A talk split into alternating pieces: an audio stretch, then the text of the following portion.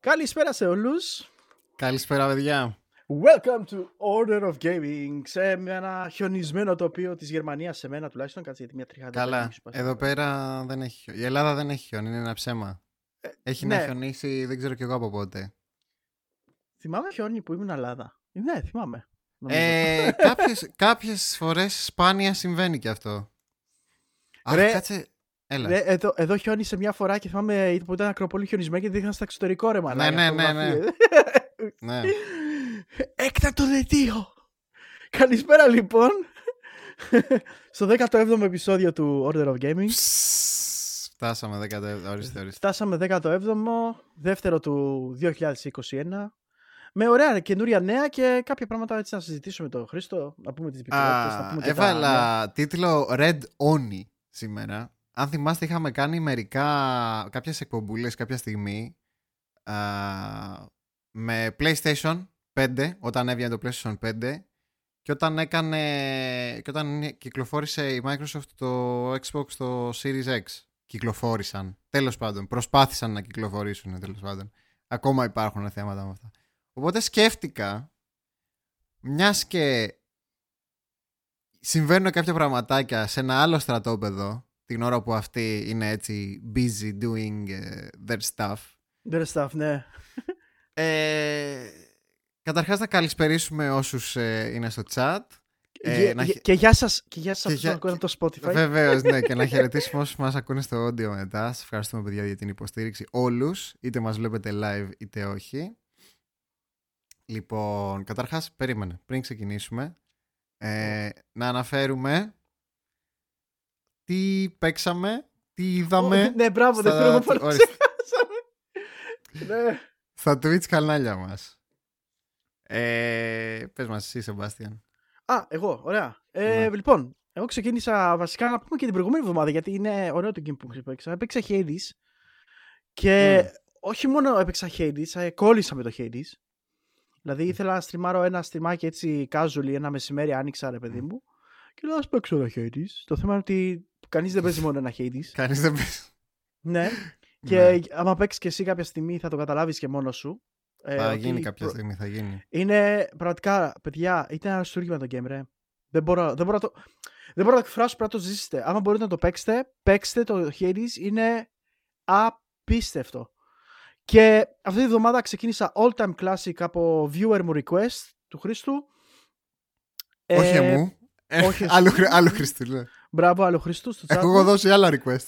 το οποίο, ο οποίος μου ζήτησε να παίξουμε το Legacy of Kain στο River. Ε, καλά, εντάξει. Το οποίο βεβαίως στα καπάκια μετά του ζή- ζήτησε ο, το Blood Omen μετά ο Prediction. Ε, και επειδή χρονολογικά κανονικά το Dark Omen πρώτο Ναι, βέβαια. και το Soul Reaver μετά, Μμ. ε, είπα ότι παρόλα αυτά όμως θα κρατήσω το order των requests, οπότε θα παίξω πρώτα το Soul Reaver Μμ. και μετά το. Οκ. Που μου βγάλε λίγο την πίστη για να παίξει. Οπότε η έκδοση του PC είναι χάλια, ρε. Χάλια, Αλήθεια. δηλαδή παλιά, παλιά, παλιά, πολύ παλιά, ρε. Είναι... Ξέρεις, κάποια Ε. παιχνίδια γερνάνε, γερνάνε κάπως περίεργα στο PC. Το backwards compatibility, παρόλο που υπάρχει, Ναι, γυρνάει. ναι, ισχύει, ισχύει. Ξέρεις τι, ε, είχα ξεχάσει να στο προτείνω. Υπάρχει και η έκδοση του Dreamcast που μπορεί να παίζει να είναι η superior, πολύ superior από του PlayStation. Απλά Ε, δεν ξέρω σε, σε τι επίπεδα emulation βρίσκεται το Dreamcast. Κοίτα, κοίτα, το θέμα είναι ότι επειδή ε, το παιχνίδι μου φρίζαρε του PlayStation η έκδοση που έπαιζα στο Ναι. on stream και δυστυχώς, και εννοείται παίξαμε Hades μετά. Ναι, ναι, το θυμάμαι. Εκεί Ε, ήμουν. ναι. Και οπότε τι έγινα, έκατσα λοιπόν το ίδιο βράδυ, έφτιαξα την έκδοση του PC, έφτασα στο σημείο που κόλλησε το παιχνίδι και πήγα για ύπνο. Ναι, ναι, κατάλαβα. και τώρα ας πούμε παίζω την έκδοση του PC, η οποία έτσι πως την έχω φτιάξει τώρα έχει στρώσει και είναι πάρα πολύ καλή. Ε, πολύ, πολύ πιο όμορφα γραφικά, πολύ superior από το PlayStation και, και καταπληκτικό παιχνίδι, παιδιά, και αυτό. Είναι ένα, ένα game, Χρήστο, που πραγματικά θα έπρεπε να γίνει remake. Δηλαδή, Ναι, ρε γαμώτο. Ε, εσύ τι Remake. πιστεύεις, ένα, ένα, game, ένα game με τα παλιά, έτσι, με Ναι, ωραίο ναι. story, lore. Ναι, οκ. Έχει, έχει μια αισθητική που πλέον μπορεί να φαίνεται κάπως, δεν ξέρω. Αλλά με ένα remake, όχι remaster. Αυτό, rem- remake. με Ένα Εγώ- remake και εγώ αυτό είπα. για το Soul Reaver θα ήταν... ε, θα ήταν ε, ένα ωραίο remake βέβαια, έτσι. Ε, δεν θυμάμαι ποιος έχει τα δικαιώματα του Soul River, βέβαια. Πρέπει να τα έχει Κάποιος μου η- το είπε. Κάποιος μου Η το είπε στο Square stream. τα έχει. Μμμ, Φίλε, πρέπει να η τα Square. έχει η Square. Ναι, I oh know. man, oh I know, man. I know, I know. Shit, I know, shit just got real. Ε, ναι, και εγώ απογοητεύτηκα όταν το άκουσα. Μμ, Γιατί γνωρίζουμε η μαμά Square μμ, ναι. δεν είναι και Κοίτα, ιδιαίτερα πρόθυμη. Κοίτα, για αυτά. εντάξει, Ή αν το- ε, δεν έχουν βεβηλώσει τόσο πολύ τα δυτικά franchises που έχουν στην κατοχή τους. Ας πούμε... Τα, κοίτα, το τελευταίο Deus Ex γάμισαν. We'll get to that. Ε, Ε, ερώτηση, sorry που διακοπτώ. έλα. Έχει την Crystal Dynamics η Square; Ναι. Νομίζω, ναι. Για, α, το Marvel που βγήκε τώρα. Crystal Dynamics Square. Ναι, ναι, ναι. OK, OK, εντάξει, τα είπα όλα. Εν τω μεταξύ, κα- ε, πολλοί από τους developers που δούλεψαν στη, στο Marvel αυτό που λες, δούλευαν στο Deus Ex το Mankind Divided και τους πήρανε από το Mankind Divided και τους βάλανε στο Marvel, το Avengers και δεν έμεινε ανολοκλήρωτο το Mankind Divided. λείπει, ε, ε, μου έλεγε ένας ε, φίλος streamer ότι λείπει το τελευταίο act από το game. Δεν μπήκε ποτέ. Ε, ε, ε, όχι ρε, η διοίκηση είναι μια χαρά. ναι, ναι, εντάξει. Ε, τα Tomb Raider καλά ήταν, ε. Οκ.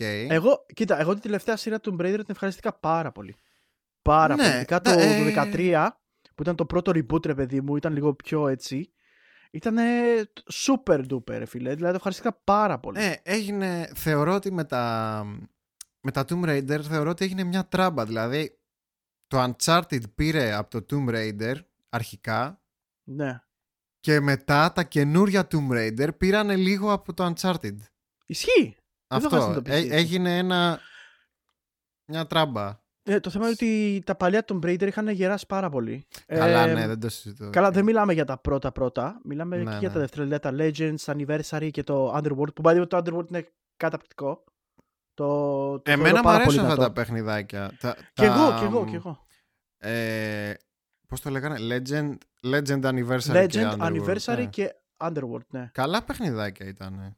Πολύ ωραία. Καλά, μετά το, χα- μετά το χάος του Angel of Darkness εννοείται Αυτό, κάποια ναι, στιγμή καλά. πρέπει να, Μετά... να Ε, σαν γίνει soft- κάποιος... Σαν soft reboot ήταν, ρε.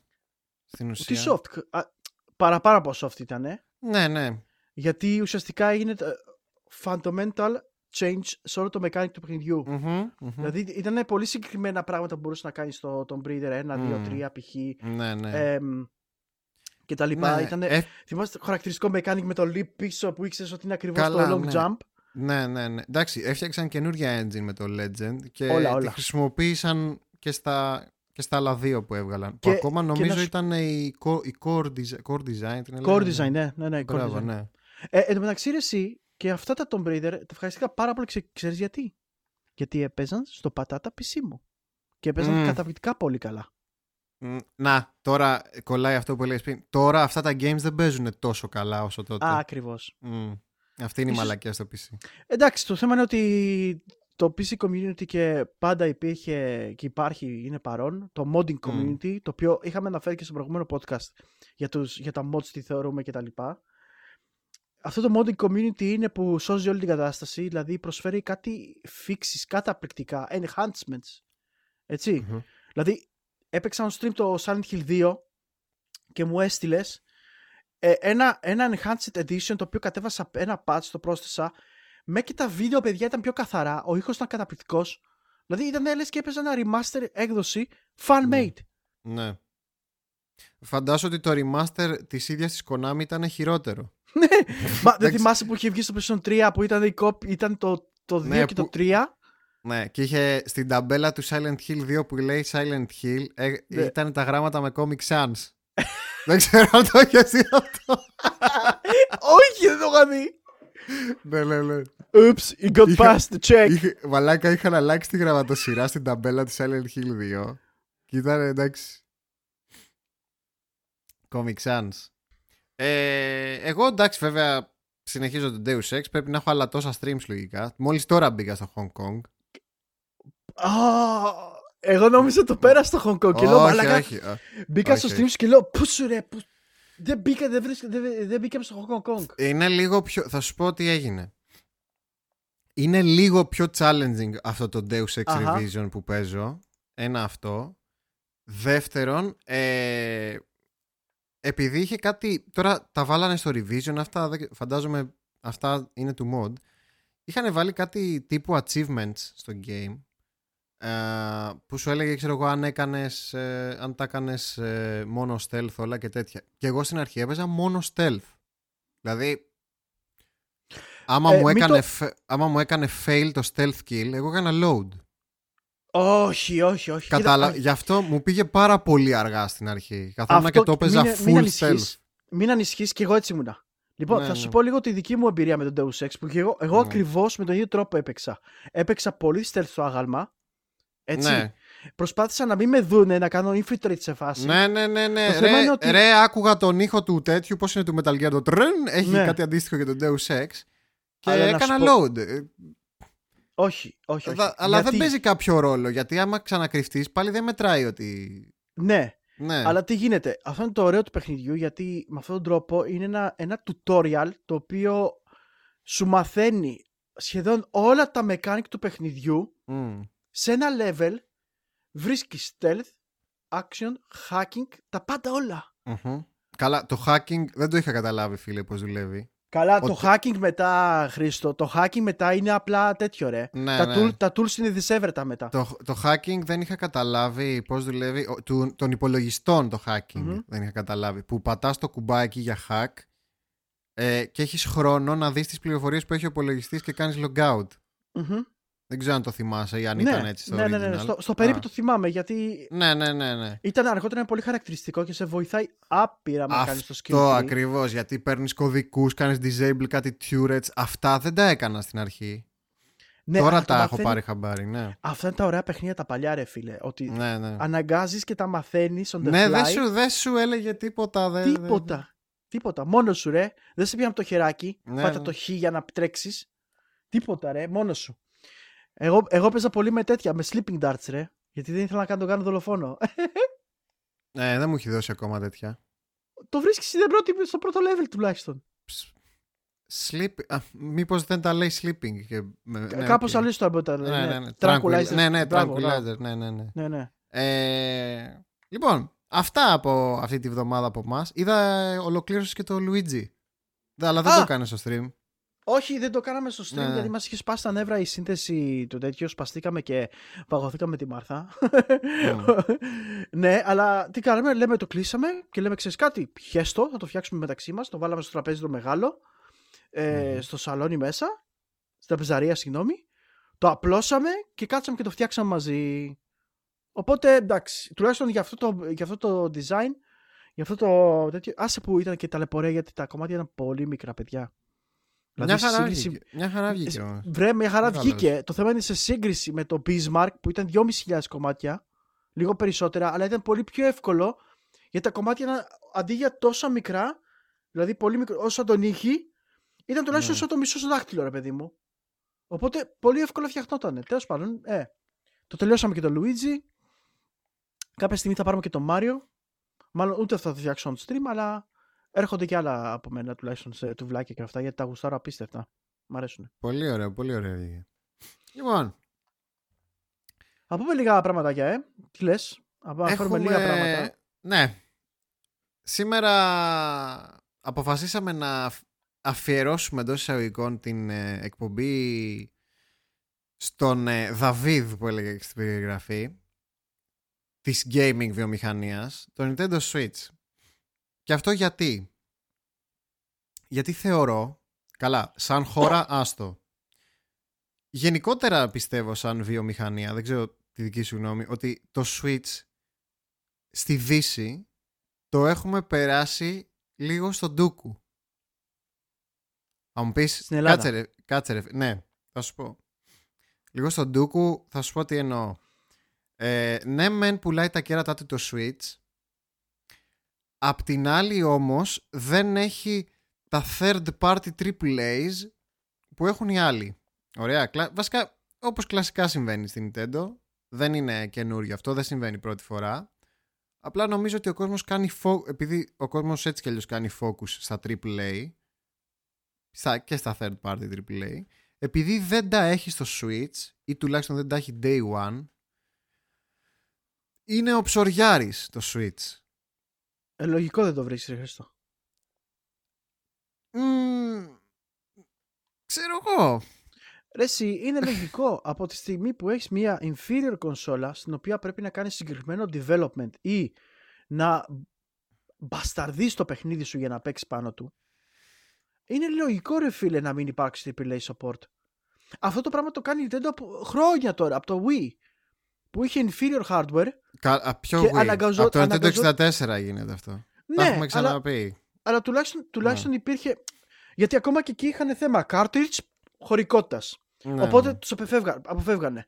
Nintendo Gamecube. Θέμα, ναι. θέμα DVD, δεν είχαν DVD player, είχαν disc, mini ναι. disc. Πάλι πρόβλημα χωρικότητας. Ναι, ήταν στην ουσία από όλες τις κονσόλες της Nintendo από σήμερα μέχρι το, μέχρι το Nintendo 64 η μόνη κονσόλα που ήταν πώς να το πω αντίστοιχη της, εποχής, της εποχής της σαν, ναι. σαν υποδύναμη δεν πήγα μέχρι το Super Nintendo μέχρι το Nintendo 64 πήγα ήταν το Gamecube το οποίο όμως είχε θέμα αυτό που λες με το storage με το δισκάκι. Ναι, γιατί αποφασίσαν στην Nintendo οι έξυπνοι να κόψουν το DVD, εκτός ότι είχαν DVD στο mini disc στην αρχή. Ναι, εντάξει, υποτίθεται πως για λόγους πειρατείας. αποφυγής της πειρατείας, ναι, ναι, ναι, ναι επέλεξαν ναι. να βάλουν το mini DVD. Και σε αυτό το μονοπάτι έχει πορευτεί η Nintendo από τότε και τις έχει πιάσει, έτσι, for the most part. Μην λέμε μαλακίες. Κοίτα, ε, έχει πιάσει λόγω gimmicks, ρε. Γιατί όταν λοιπόν τελείωσε η ιστορία του GameCube, η οποία, ε, το οποίο το GameCube για να πουλήσει έπρεπε να ανοίξει την κονσόλα του στα 100 ευρώ, ξέρω εγώ. Έτσι, γιατί ήταν, εκτός ότι ήταν πολύ πίσω από τον ανταγωνισμό και ακόμα και από το Xbox τοτε Έτσι. Οπότε έριξε την κονσόλα στα 100 ευρώ και κάπου εκεί ανέβηκε. Το θέμα είναι ότι τι γίνεται. Για μένα, για μένα λοιπόν το, τη μαλακιά που έκανε η Nintendo ήταν ότι ουσιαστικά αποφα... εκεί ήταν η απόφαση του GameCube στο Wii να γίνει η μεταβίβαση ουσιαστικά όχι τους hardware και τα λοιπά γιατί πάνω, πάνω κάτω ήταν ένα Gamecube το Wii ναι. αλλά ήταν gimmick δηλαδή βάλαν τα, mm-hmm. τα nunchuck ναι. βάλαν τα nunchuck και με αυτό το λόγο μπήκανε λίγο στο σπίτι του κόσμου γιατί μπορούσε να ασχοληθεί και η μαμά σου και ο μπαμπάς σου π.χ. να κάτσουν να κουνήσει το χειριστήριο και να παίξουν ένα golf να παίξουν ένα ναι. ping pong Συγκεκριμένα, μιας και το ανέφερα, θυμάμαι που λέγανε κάποιοι developers ότι το Wii είναι πάνω κάτω σαν δύο Gamecube κολλημένα μαζί και έχει και την ίδια αρχιτεκτονική ακριβώς και βασικά έχει ακριβώς το processor του Gamecube αλλά επί δύο ας το πουμε σαν ε, power και γι' αυτό μπορούσε και τα έπαιζε και natively έτσι τα το, παιχνίδια ναι, του GameCube. Το θέμα είναι ότι αυτό στέρισε αμέσως δυνατότητα ναι, να το ναι. υποστηρίξουν third party developers γιατί Καλά, όλοι ναι. περάσανε σε PlayStation 3 και Xbox 360 και που ναι. θυμάμαι το hardware ήταν χαόδη με, μεγαλύτερος δυνατότητας από ότι ήταν π.χ. Mm, PlayStation 2 σε PlayStation 3, έτσι. Ναι, γιατί όταν οι άλλοι στους άλλους έβλεπες 720p, στην Nintendo έβλεπες τη θολούρα, ξέρω εγώ, ναι. στη CRT ακόμα. 480i, 480p. Αυτά, για όσους δεν, κατανα... δεν κατανοούν, είναι αναλύσεις έτσι χαμηλότερες από του τότε ανταγωνισμού, έτσι. Τηλεοράση, ρε παιδί μου, πώς έκανε μεταβίβαση από ναι, τις ναι, ναι. Ε, συνδέσεις. Ε, ε... Ήταν, πολύ μεγάλο βήμα και εγώ πιστεύω αυτό το συνεχίζει και τώρα, ρε, σε Χρήστο, με το Switch.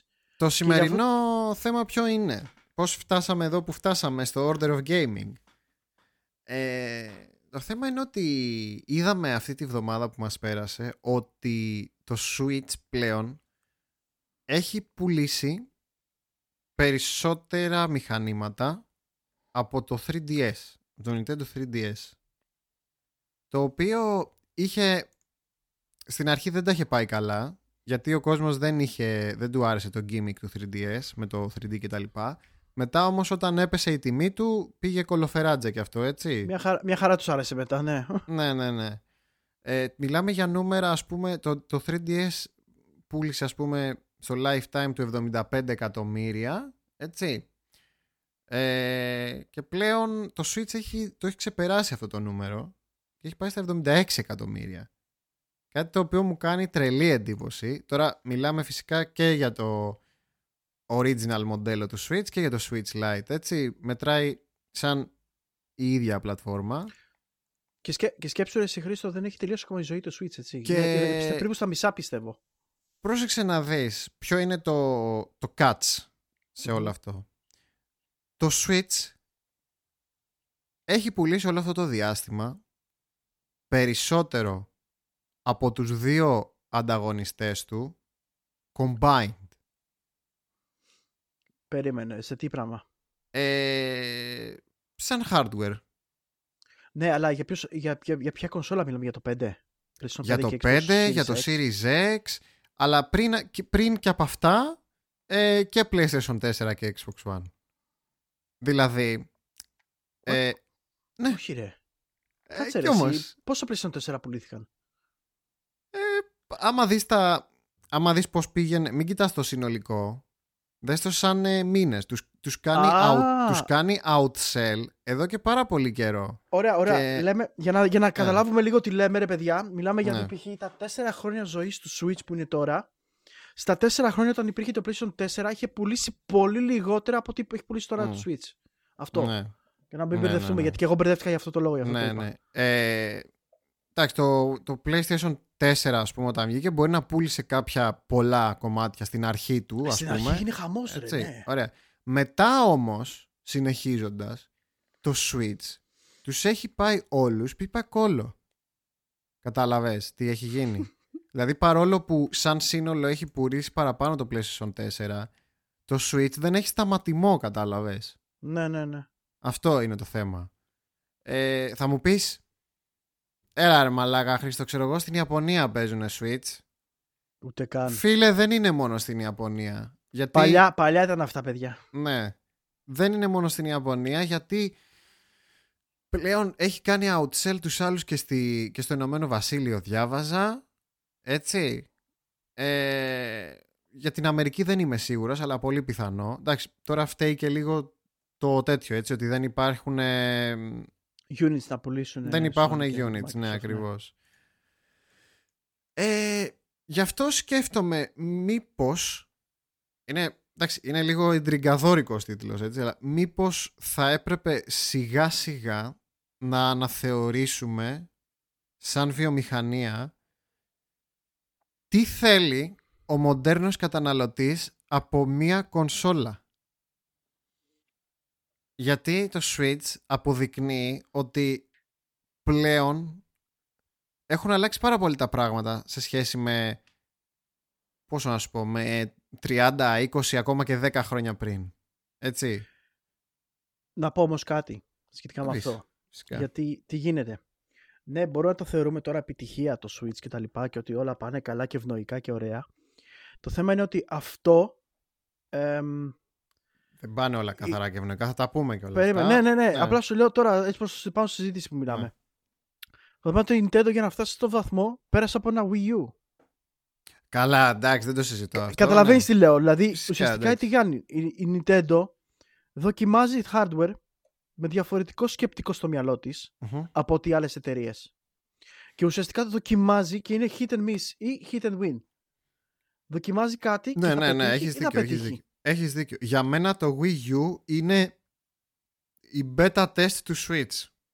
Εγώ Να σου πιστεύω πω ότι από το Wii U, επειδή εκτός ότι καλά εννοείται αυτό το χειρίστηκαν λάθος το marketing της, δηλαδή προμοτάραν ναι. εντελώς μαλακισμένα το προϊόν της. με ναι, αποτέλεσμα ναι, ο κόσμος τώρα... Να μην έχει καταλάβει ότι πρόκειται για καινούργια κονσόλα, νομίζω πως είναι Ναι. expansion του Wii Ναι. και όπως το ονομάσανε και όλα οι βλάκες, πρώτη φορά στη ζω- στην ιστορία της Nintendo, αντί να πούνε π.χ. καινούρια κονσόλα με καινούριο όνομα, το είπαν Ναι. Wii U. No sense. Anyways. ναι, είχε νόημα βέβαια το να, είναι Είχε η πρω- νόημα, το αλλά να είναι η πρώτη κονσόλα που έγινε αυτό γιατί ήταν αυτή που είχε πουλήσει περισσότερα από όλες ever. Αλλά, Αλλά ναι. αλλά όμως, το θέμα είναι ότι Θύχησες για αυτό το πολύ λόγο γρήγορα μπερδεύτηκε αυτό. και ο κόσμος απλά αγνόησε το Wii U. Γιατί Ναι. νόμιζα πως πρόκειται για ένα standalone console στο, χ- του χεριού. Και αυτό Ναι. ήταν το πρώτο concept και ίσως από αυτό ξεκίνησε το design του Wii Switch. Από αυτό ξεκίνησε ότι κοίτα να δεις, ο κόσμος αυτό νόμιζε. Αυτό θέλανε. Ναι, ο Μα- κόσμος εγώ κατάλαβα ότι θα ήθελε το Wii U να ήταν το Switch αλλά τότε. Αλλά τότε δεν Μμμ. γινόταν αυτό. Δε- τεχνολογικά δεν γινότανε, καθαρά. Ναι, ναι, ναι. Μιλάμε, μιλάμε και μόνο και μόνο από το design του screen Μμ. ήταν τα υπέρ όγκη των ποσών τα οποία Ε. δεν μπορούσαν να κάνουν τότε ε, να τα αγοράσουν, μπορούσαν να τα φτιάξουν. Ναι, ναι, γινότανε. Μμμ. Εντάξει, ναι, τεχνολογικά γινόταν, αλλά δεν μπορούσε να γίνει προ- mass production τέτοιο πράγμα και να είναι. Ε, you know, viable Βέβαια και δεν είναι, γιατί το να τότε πουλάς την κάτι εποχή. τέτοιο. ναι. Είναι, είναι το ίδιο πράγμα της τηλεόρασης, παιδιά. Δηλαδή, Μμ. βγήκαν κάποτε οι Full HD τηλεοράσεις και λέγαμε μαλάκα, κοστίζανε τα κέρατά τους. Και λέγαμε Μμμ. πώ θα τα πάρουν τη τηλεόραση. Πέρασε ναι. ένας χρόνια, δύο χρόνια, ξαφνικά η τηλεόραση αυτή από 1000 ευρώ κάνει 500. Όλη Ναι. αυτή η τεχνολογία, εκτός ότι παλιώνει, βγαίνουν καινούριες τεχνολογίες που βγάζουν οψηλή τις παλιές Ναι, βγάζουν obsolete. και, προχωράνε, και προχωράει έτσι η τεχνολογία. Έτσι έγινε και με το Wii U. Yep. Έτσι. Δηλαδή αυτό το screen που έχει τώρα το ε, Switch είναι πολύ πιο ανώτερο του Wii U, εννοείται, Βέβαια, αλλά- βέβαια. αλλά είναι και πιο προσιτό. Δηλαδή Μμ. τους δόθηκε αυτή η δυνατότητα να το κάνουν. Anyways, θέλω να, Να φτάσουμε θέλω να και πω, εκεί. ναι, θέλω να, πω, θέλω να πω λίγο πάνω απ' όλα ότι αυτό που έγινε το, δοκιμα, το, το δοκίμασαν και πέτυχε. Δεν ήταν ότι απλά ήταν στρωμένο έτοιμο να γίνει επιτυχία. Sure. Κατάλαβες; Ναι. Και θέλω να πιστεύω ότι ίσως, ίσως κάποια πράγματα μάθει η Nintendo από αυτά, αλλά και προχωρήσει προς το μέλλον με- με βάση αυτό που έχει μάθει. Hello, ναι.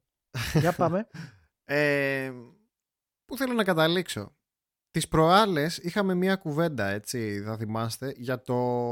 Έτσι που ήταν αρκετά, τώρα να το πω, αρνητική, δυσίωνη, μια δυσίωνη κουβέντα. να το Δυσίωνη, πω. ναι, καλύτερα να το Μια πεις. δυσίωνη έτσι. κουβέντα ε, όσον αφορά το μέλλον, τώρα δεν θα πω του gaming, θα πω των κονσολών για αρχή. Ωραία, που λέγαμε για streaming και τα λοιπά και τα λοιπά και... και επειδή πώς το σκέφτομαι εγώ έτσι το Switch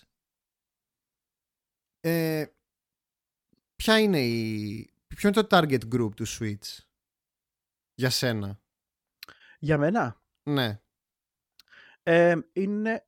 Ουσιαστικά πρόκειται. Θέλω να, ε, το θέμα είναι ότι με, αυτό, με το Switch η Nintendo ε, προσπαθεί να ταργετάρει και αυτούς που θέλουν να είναι στο καναπέ στο σπίτι να παίζουν, ρε παιδί μου, δηλαδή τους λίγο πιο hardcore, να το πούμε, κονσολάκιδες σε φάση ότι είναι Ναι. αυτοί που θέλουν να παίξουν το παιχνίδι τους και τα λοιπά, να ράξουν το καναπέ και τα λοιπά. Μμ, ναι. Αλλά να ταργετάρουν ταυτόχρονα και τους users που παίζανε πολύ, πολύ το handheld. ωραία ηλικιακά; Ηλικιακά 15 με 20. χρονών Ναι. εμάς δηλαδή Για- τους μεγαλύτερους δεν μας κάνουν target Ε, δε, εγώ πιστεύω ότι αυτό ήταν παραπάνω λόγος που έγινε dock το Switch και δεν έγινε καθαρά Μμ, μμ, portable. μμ, μμ, ναι ναι ναι ναι και εγώ το πιστεύω αυτό Οπότε, ε, πάνω, ο- ας το πούμε έτσι.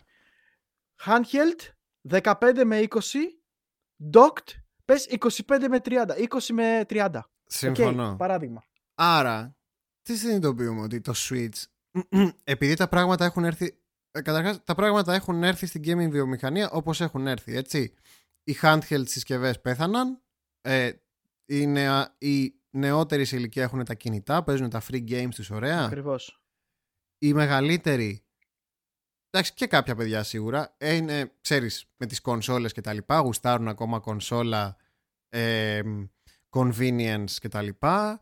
Οι νεότεροι έχουν ως επιτοπλίστων PC ή μπορεί να έχουν και κονσόλα ρε παιδί μου, αλλά νομίζω πλέον οι νεότεροι σε PC είναι κυρίως.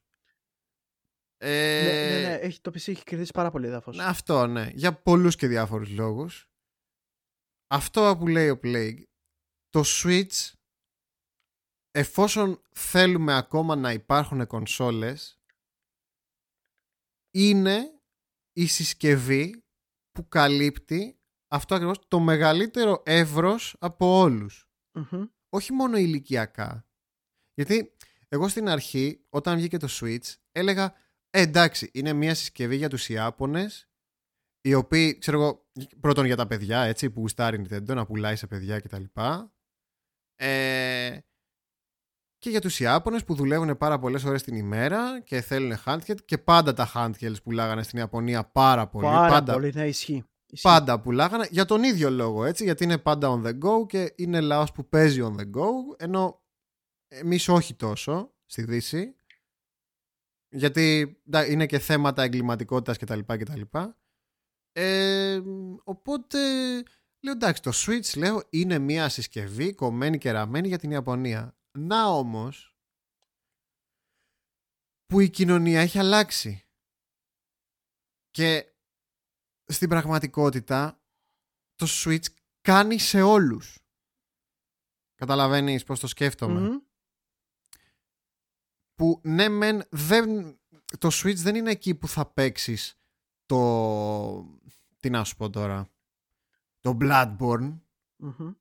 Αλλά είναι αυτό που θα μπορείς να έχεις και εδώ και εκεί. Και είναι η μόνη κονσόλα μέχρι στιγμής που το κάνει αυτό. Να σου, να σου ρωτήσω εγώ κάτι, να σου κάνω μια ερώτηση. Ναι. Σχετικά με αυτό. Είμαστε λοιπόν σε αυτό το σταυροδρόμι τώρα, Και βλέπει η Nintendo ότι έχουμε χεστεί στις πωλήσει. Πραγματικά. Δηλαδή είμαστε, αυτή τη στιγμή είναι από τις πιο πετυχημένες κονσόλες ever και δεν έχει τελειώσει ακόμα ζωή της. Ναι. Θα ήθελες εσύ π.χ. σαν gamer και εγώ μία καινούρια δυνατότατη έκδοση, αν όχι κονσόλα καινούρια Switch προδια... πιο... πιο, πολύ πιο υψηλές προδιαγραφές ώστε τα standards των AAA να έρχονται στα, στο Switch. Ενώντα ότι π.χ. μια πολύ δυνατή κονσόλα, έτσι, δηλαδή 4K capable, ε, να μπορεί να ανταγωνιστεί μια Sony, μια, μια Microsoft. Ε, Με ρωτάς αν θα ήθελα μια δυνατή ναι, κονσόλα από την Nintendo. Υπό, υπό μεγαλύτερο, εννοείται, Home μεγαλύτερο κονσόλα. Home κονσόλα, ναι. Έτσι πώς είναι το Switch τότε. Γιατί; Δεν ξέρω αν το χαλάω, αλλά όχι. Γιατί; Γιατί θεωρώ ότι η Nintendo έχει βρει το μονοπάτι που δουλεύει για αυτήν. Τώρα, για μένα, αν θα ήθελα εγώ για μένα να μου έχει ας πούμε Nintendo μια κονσόλα. Ναι, εγώ, να, δω, να δω ας πούμε το Metroid Prime 4 σε 4K, ξέρω εγώ και τέτοια. Δεν... Ναι, σκέψου, σκέψου όμως Χρήστο, sorry που το, γιατί θέλω να ολοκληρώσω λίγο αυτό που λέω. Ναι, ναι. Σκέψου όμως να έρθει ένα Switch 2 παράδειγμα ναι. στις δυνατότητες ενός PlayStation ε, 4 προς 5 με τα γραφικά τους και να έρθει και να κάνει αυτό που κάνουν εκείνοι συν το handheld. Πόσο πιο ανταγωνιστικό θα γινόταν αυτό; αυτό Πόσο πιο θα, σκέφτονταν κάποιοι; Σου λέω, άμα η Nintendo δεν είχε το ξεροκεφαλιά της και επένδυνε σε research and development, ε, επένδυνε σε πολύ δυνατότερο chip οθόνη OLED που θέλανε κάποιοι σε κάποια post που είδα, σου λέω ότι αυτή η κονσόλα ερχόταν και κόστησε 500-600 ευρώ. Mm. Πιστεύεις ότι θα ήταν κάτι που θα ήθελε ο κόσμος; Εγώ πιστεύω ναι. Εγώ θα το έπαιρνα. Ε, ξέρω ότι θα το ήθελαν κάποιοι. Ο κόσμος που αγοράζει το Switch σήμερα δεν είμαι σίγουρος ότι ενδιαφέρεται και τόσο πολύ για κάτι τέτοιο. Ναι, αλλά θα, το, θα, θα έβλεπαν με διαφορετικό μάτι ο κόσμος που έχει PlayStation 5 και Xbox. Ε, εκείνο το target group λοιπόν που ήταν hardcore που παίζανε Call of Duty στο PlayStation 5 και τα λοιπά βλέπουν ναι. ότι και το Call of Duty μπορεί να γίνει εκεί και εκτός από το docked να είναι και handheld. Δηλαδή να έχεις αυτή την δυνατότητα αυτό, για, μένα, για μένα τι γίνεται. Το Switch αν το έφερες στα ίσα με το, PlayStation, με το, με το PlayStation και το Xbox και ήταν στα ίδια, ίδια δυνατότητες hardware ναι. Όταν θα υπήρχαν όλοι και οι τρεις τους ίδιες δυνατότητες, το Switch τους ξεπερνούσε όλους. Φυσικά, αλλά δεν είναι τεχνολογικά εφικτό προς το παρόν αυτό. Άμα ήταν, σου λέω, θα το παίρνει. Ωραία. Σαν, ε, σαν καλά, Φυσικά, φυσικά. Απλά θεωρώ ότι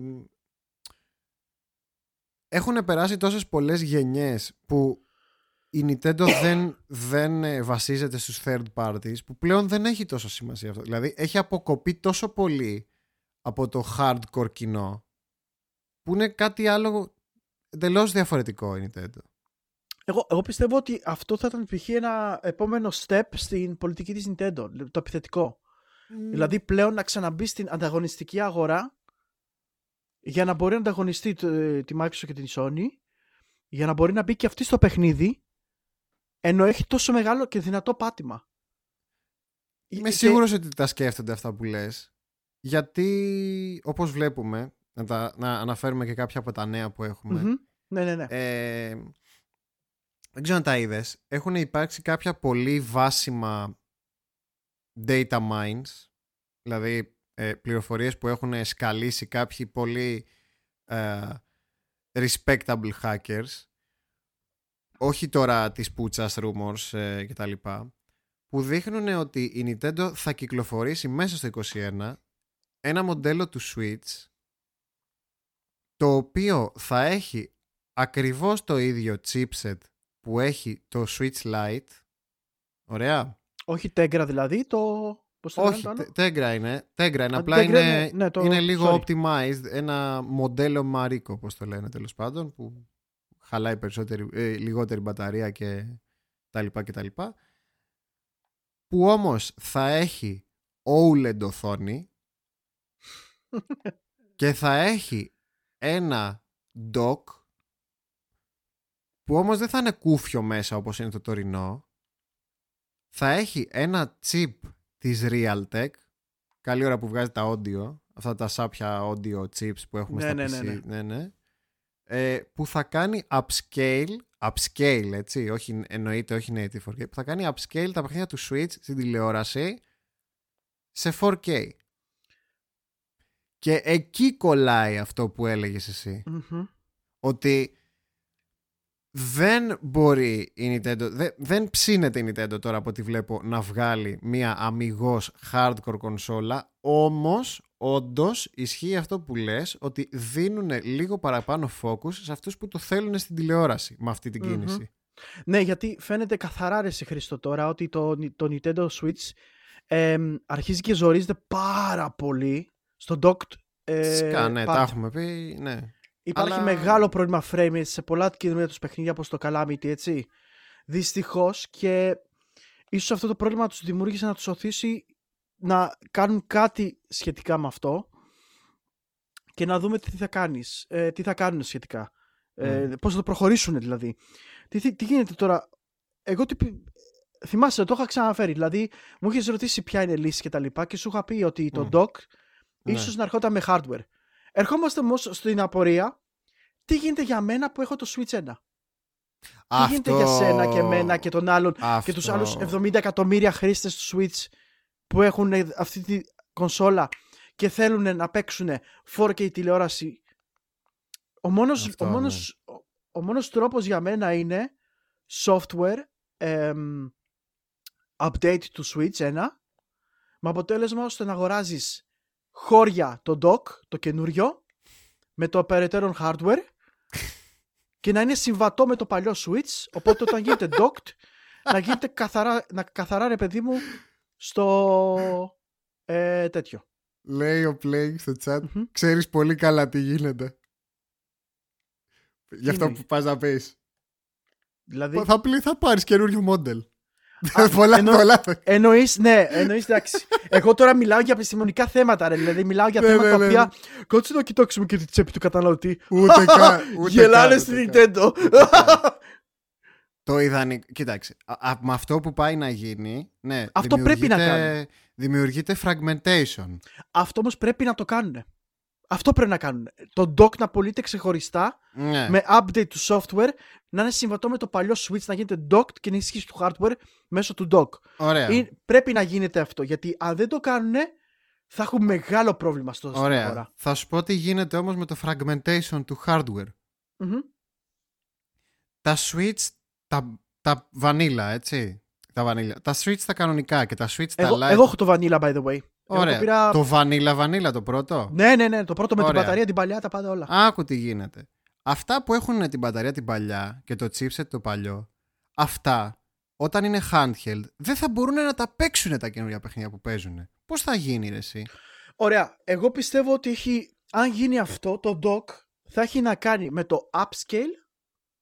Ναι, το ήδη υπάρχον, αυτό είναι, το ναι. ήδη και ότι ουσιαστικά τα games απλά θα αποδίδουν καλύτερα στην docked έκδοση. Γιατί; Γιατί τα παιχνίδια αυτή τη στιγμή της, του Switch εμ, παίζουν καλά στο handheld mode γιατί μιλάμε για 720p πέφτει η ανάλυση στο, στο ναι. Switch ναι. και, και τα λοιπά και τα λοιπά. Τι γίνεται τώρα; Εγώ πιστεύω ότι τα παιχνίδια ουσιαστικά ο σκοπός του καινούριου Switch δεν θα είναι η αναβάθμιση γραφικών και να πάμε στην καινούργια γενιά θα είναι να επεκτείνουν τη ζωή του Switch. Ναι, ρε, προφανώς. έτσι, να μπουν στις 4K τηλεοράσεις γιατί πρέπει να γίνει να μπουν σε αυτό γιατί πλέον τα, περισσο- τα πο- πολλά σπίτια παίρνει 4K τηλεόραση μέσα. Οπότε πρέπει να ακολουθήσουν αλλά αυτό δεν σημαίνει πως ουσιαστικά το docked έκδοση ε, σημαίνει καλύτερο hardware σημαίνει καλύτερη δυνατότητα και πιο light gaming on docked. Μόνο αυτό δεν αλλάζει τίποτα Μμμ. άλλο από το coding, από το ε, programming, τίποτα. Οπότε όπως ήταν θα είναι, απλά θα το διευκολύνει λίγο περισσότερο, δεν είναι λίγο υποδύναμη να, να κάνει αυτό που κάνει καλύτερα. Ε, ξε- ξε- τι γίνεται τώρα, αν βγει όμως αυτή η έκδοση, ουσιαστικά θα το κάνουν γιατί η OL αν βγει με OLED οθόνη θα βγει καθαρά και μόνο για το power management και, το, ε, Μμμ. και, να- και τη θερμότητα. Έτσι. Ναι, γιατί οι OLED οθόνε θεωρητικά κα- ε, κάνουν καλύτερο management της ενέργειας. Είναι και πιο crispy και τα λοιπά, είναι Καλά, πιο καθαρή, ναι. τα πάντα όλα.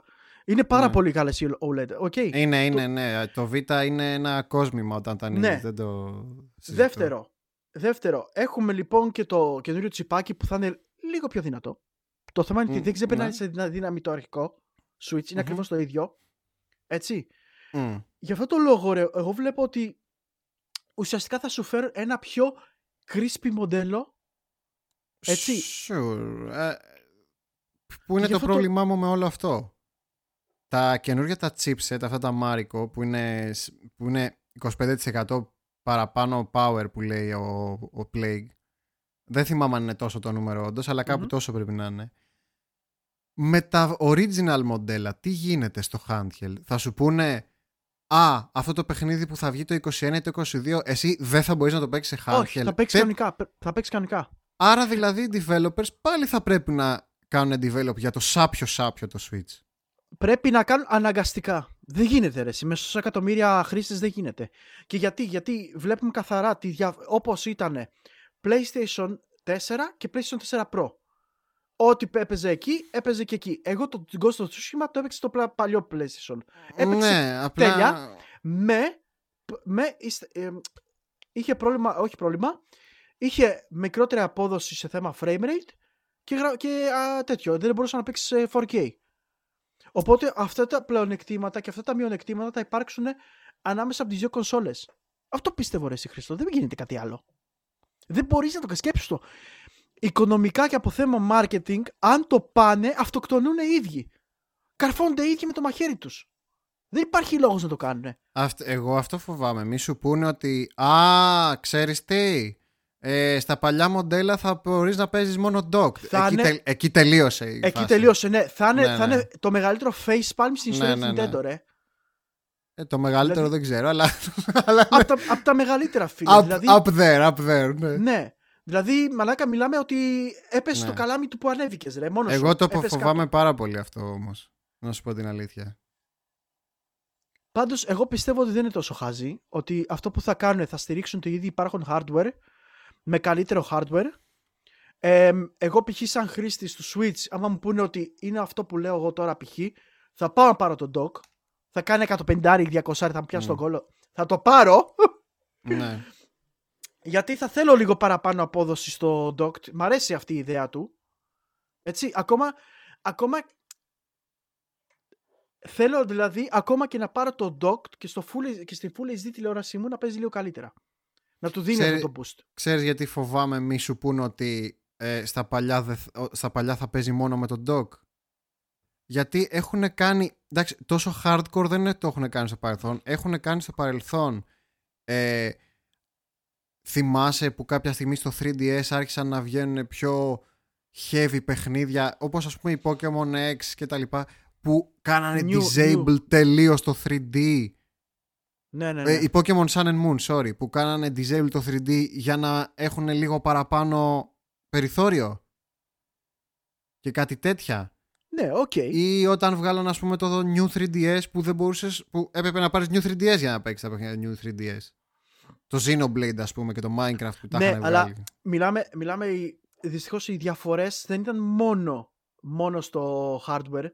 Γιατί το New 3DS είχε πάρα πολύ πιο δυνατό hardware και είχε Ναι. κάμερες παραπάνω για το depth of field και που κοιτάς Ναι, και τα ναι, λοιπά. ναι, ναι, ναι, ναι. Συν το ότι είχε καινούριες οθόνες. Ήταν Μμ. πολύ πιο διαφορετικό το hardware του New 3DS. Ενώ ήταν συμβατό με το παλιό, είχε πολύ περισσότερες δυνατότητες. Το θέμα Ναι. είναι ότι το, καινού- το, α, το Switch όπως το αναφέρουμε τώρα δεν θα έχει τις extreme μεγαλύτερες δυνατότητες. Δεν μιλάμε για παραπάνω RAM, παραπάνω clocks, παραπάνω κτλ. κτλ. Clocks θα έχει λίγο παραπάνω, ναι.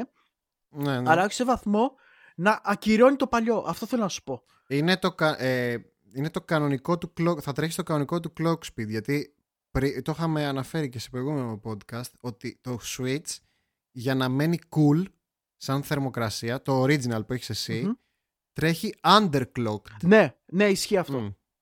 Ισχύει αυτό για τη θερμότητα. Οπότε όταν τώρα κάποια, αυτό φοβάμαι, ότι όταν κάποια παιχνίδια, τώρα ας πούμε πες ότι κάνει ένα port, ε, ποιος να σου πω, ξέρω εγώ, τι παράδειγμα να φέρουμε. Πες ας πούμε ότι θέλουν να κάνουν το Persona 5 Royal, ωραία, port. Και η developer σου λέει, ρε φίλε δεν μπορώ, θέλω το full clock, δεν γίνεται. Στο Vanilla, τι θα κάνουνε; Θα ρίξουν ανάλυση. Αχ, το ξέχασα αυτό ότι Θα ρίξω μπορεί- ανάλυση, φίλε μου. Ω! Άνα σου Ό,τι, κάνα- γαμίσω. ό,τι, ό,τι κάνανε στο PlayStation θα το κάνουν και εδώ. Αναγκαστικά. Αναγκαστικά κάπου κάτι θα χάσεις. Δηλαδή δεν γίνεται. θα Καλύτερα πάει, να δύο, χάσεις... θα πάει 240p το Persona. Ε. Δεν θα πάει Ή το- 240, θα το- πάει το- 480. 480p θα πάει. Πω, πω, Ή πω, 5, πω. 560. Αλλά θα το ρίξουνε. Δεν γίνεται. Ναι. Ναι, ναι, ναι, έχεις δίκιο, έχεις δίκιο, έχεις δίκιο. Dynamic Resolution, ο διάολος του Switch, ναι. Ε, Ο διάολος του ναι. Switch, όλων όλων. Ναι, ναι, ναι. Όλο- Του inferior hardware είναι ο διάολος. Ναι, Ότι αυτό, κάπως- αυτό. κάπως πρέπει να ακολουθήσει την εξέλιξη και καλός ή κακός ε, όταν βγήκε το Switch δεν είχαν καθόλου πιστεύω plan για 4K τίποτα Ναι, ρε, τι. τώρα, δεν, είχαν, σιγά. δεν υπήρχε καν η έκδοση και η έννοια του 4K στην Nintendo τότε δηλαδή πραγματικά Ναι, ρε. τους, τους, τους νιώθω σαν apes γύρω από μια φωτιά και να σκέφτονται πώς θα βγάλουν κονσόλα να- να- όχι να βγάλουν κάτι το οποίο θα είναι λίγο future proof γι' αυτό το έχουμε Φαν- ξαναπεί ότι το Switch παρόλο που είναι Ναι. πολύ όμορφη και πολύ ωραία κονσόλα σε αυτό που κάνει Μμ. γερνάει πολύ γρήγορα και πολύ άσχημα ήδη Εντάξει, φαίνεται το- απαρχιωμένο Το λάθος έγινε εξ αρχής, το έχουμε ξανααναλύσει Καλά, αυτό. το, λάθος, δε- λάθος κίνηση τέτοια, Λάθος επιλογή και- chip. Αυτή, όχι, δεν είναι λάθος επιλογή chip. Ήταν λάθος, ε, ε, πώς το λένε, ότι η Nintendo δεν ήθελε να επενδύσει παραπάνω λεφτά στο chip. Ήταν μόνο καθαρά αυτό. Γιατί άμα Ε, θέλανε... Είναι αυτό που λέγαμε ρε παιδί μου ότι διάλεξαν κάτι chips από τη χωματερή ενώ θα μπορούσαν ας πούμε, να είχαν διαλέξει κάποιον επεξεργαστή της Qualcomm ή κάποιο chipset της Qualcomm ή κάποιο της MediaTek άμα θέλανε για πιο φθηνά που είναι standard ε, επεξεργαστές και- που έτσι λέγονταν, έτσι γινόταν rumor τότε ότι θα πάρουν κάποιο chipset κινητού για να έχουν και την υποστήριξη τη μελλοντική και τελικά διάλεξαν τους Tegra. Δεν, γι- δεν ξέρεις ποιο είναι το θέμα, ρε, εσύ Χριστό. Δεν γίνεται, δεν γινόταν κάτι άλλο. Γιατί η Nintendo ήθελε να, να βγάλει chip as fuck, γιατί είχε πρόβλημα με τη. Είχε πρόβλημα. Nintendo είναι, δεν είχε πρόβλημα. Απλά έτσι το έλεγε. Είχαν θέμα λόγω του Wii U και θέλανε να βγάλουν Ναι, κάτι ναι, το οποίο να είναι εντάξει, ναι, ναι. Η φτωχή Nintendo Η που φτωχή δεν Nintendo. έχει... Ναι, εντάξει. μπουχουχου. Ναι, που, είπα, που είπανε ότι άμα η Nintendo τώρα δεν πουλάγε ούτε ένα Switch δεν είχαν πρόβλημα ακόμα. Πήγανε οι αναλυτές και το είπανε. ναι, ρε, φυσικά. Δηλαδή Θυμάμαι- σκεφτείτε για τη λεφτά μιλάμε. Εγώ θυμάμαι που είχε βγει ένα άρθρο κάποια στιγμή που ανέλυε τα, τα, χρη- τα, τα μετρητά της Nintendo, όχι τα assets, ότι α, έχω και την τάδε εταιρεία. Σου λέω αυτά που έχεις στην τράπεζα η Nintendo. Ναι. Θυμάμαι που λέγανε ο- οι αναλυτές ότι αν η Nintendo για τα επόμενα 20 χρόνια δεν κάνει τίποτα, έχει λεφτά να παραμείνει up. Ρε εσύ Χρήστο, είναι λογικό. Μιλάμε για εταιρεία 120 χρονών. Πόσο χρόνο είναι η Ναι, Nintendo; ναι, ναι, ναι, ναι, ναι. Η Nintendo ξεκίνησε και πουλάγε κάρτες. Ναι, πού λέγε Αυτή, κάρτα, αυτή ναι. ήταν η Nintendo. Το θέμα είναι ότι είναι μια εταιρεία η οποία είναι στην αγορά περισσότερο από τον το οποιονδήποτε είναι ζωή και αυτή- πίστεψέ με το κονδύλιο το έχουν στην άκρη, εκεί κάθεται. Μμ. Ε, δεν θα έχουν πρόβλημα. Ένα αυτό. Δύο. Το θέμα είναι ότι πώς θα ακολουθήσει το μέλλον. Θα ακολουθήσει. Η Nintendo δεν έχει κανένα σχέδιο για το 4K. Της έρχεται τώρα boomerang γιατί οι καινούριες κονσόλες βγήκανε όχι απλά 4K capable, είναι ναι, απλά ναι. παίξε 4K. Πιστεύω, πίστευαν ότι ήταν αρκετά μακριά το 4K σε κονσόλες. Όχι, πίστευε πως θα τους κρατήσει το ε, docked undocked. Αυτό, αυτό πίστευα να θα κρατήσει. Το θέμα είναι ότι δεν υπολογίσανε ότι το docked ε, θα μετρήσει τόσο πολύ. Γιατί δεν είχαν τόσο hardcore κοινό του docked, δηλαδή του Mm. καναπέ και χειριστήριο, τόσα χρόνια και ε, Ναι. ξαφνικά τους ήρθε λίγο σφεντόνα γιατί φέραν κόσμο και από, την, από τις άλλες κονσόλες και ασχολήθηκαν με την Nintendo. Και, αλλά ασχολήθηκαν με το docked part. Και το docked part τους έβγαλε το πιο πολύ προ- πρόβλημα γιατί ήταν και το πιο απαιτητικό εννοείται, έτσι.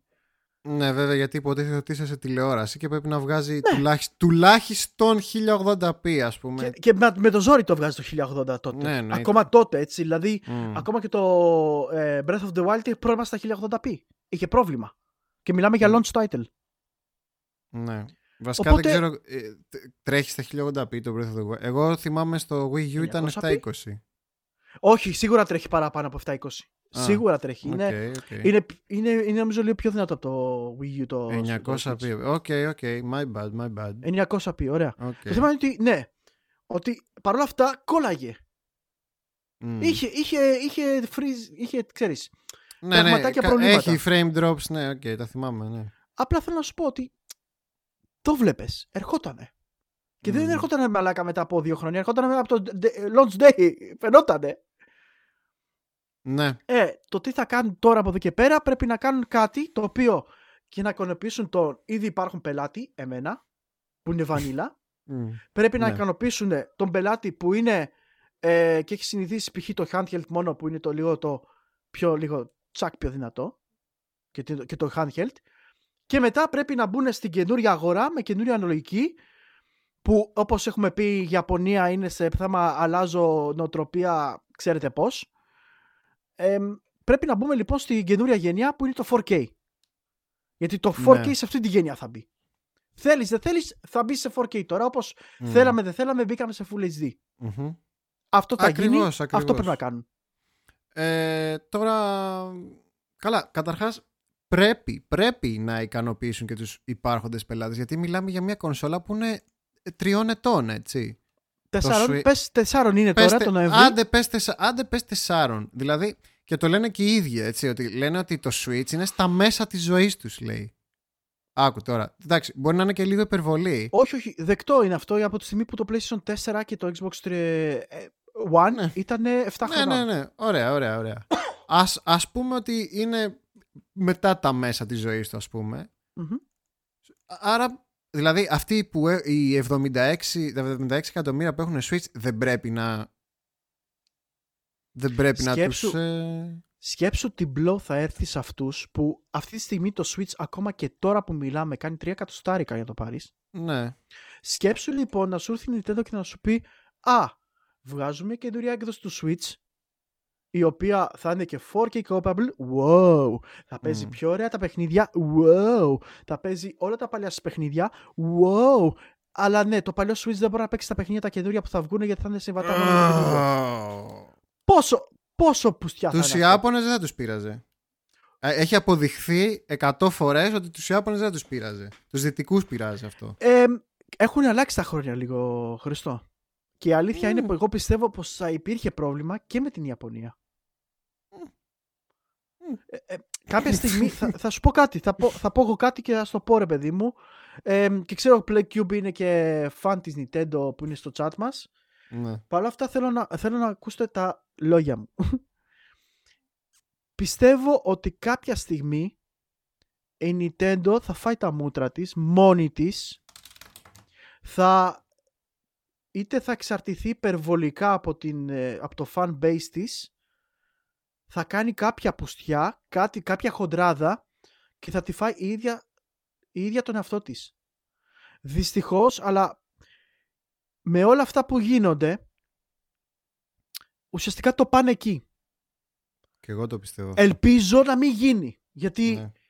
όσο και να τη λέμε για την Nintendo, κάνει καγκουριές και τα λοιπά, εγώ προσωπικά έχω σουιτσάκι, το λατρεύω, έχω τα καλά της τα παιχνίδια, αλλά είναι α- καταπληκτικά, καταπληκτική κονσόλα για αυτό που κάνει και αυτό που θέλει να κάνει. Και πιστεύω ότι αυτό είναι μια προοπτική για το μέλλον της Nintendo. Όχι να εκμεταλλευτεί τον κόσμο, αλλά να δώσει στον κόσμο κάτι που θέλει Ακριβώς. και αυτό θα μεγαλώσει και την αγάπη του κόσμου στην Nintendo. Είναι ευκαιρία τώρα να κάνει κάτι καλό για τον εαυτό της και τον κόσμο της. Και είμαστε, στα- στα- όπως το είπα, σταυροδρόμοι το να το κάνει να μην το κάνει. Ας ελπίσω πραγματικά ότι θα είναι έξυπνοι και θα το κάνουν. Και σου λέω, Τώρα εγώ είπε, πα- είπε, είπες μεγάλα λόγια τώρα. να ξέρεις. το, είπα, το είπα γιατί δυστυχώς αλλά εκεί οδηγείται. Ναι. Γιατί με τις κινήσεις που κάνει, με το. Π.χ. παιχνίδια στο Mario All Stars, στο- το 3D που έβγαλε, Ναι. που, ήτανε, που είναι collectibles που έχει το Μάρτιο, παιδιά, προλάβετε. Ε, με συλλεκτικές εκδόσεις και τα λοιπά που είναι περιορισμένου χρόνου και και Μμ. και. Ε, δεν ξέρω, είναι, φαίνεται λίγα περίεργα τα μονοπάτια. Δοκιμάζει πράγματα Nintendo, πράγμα που δεν δοκίμαζε παλιότερα.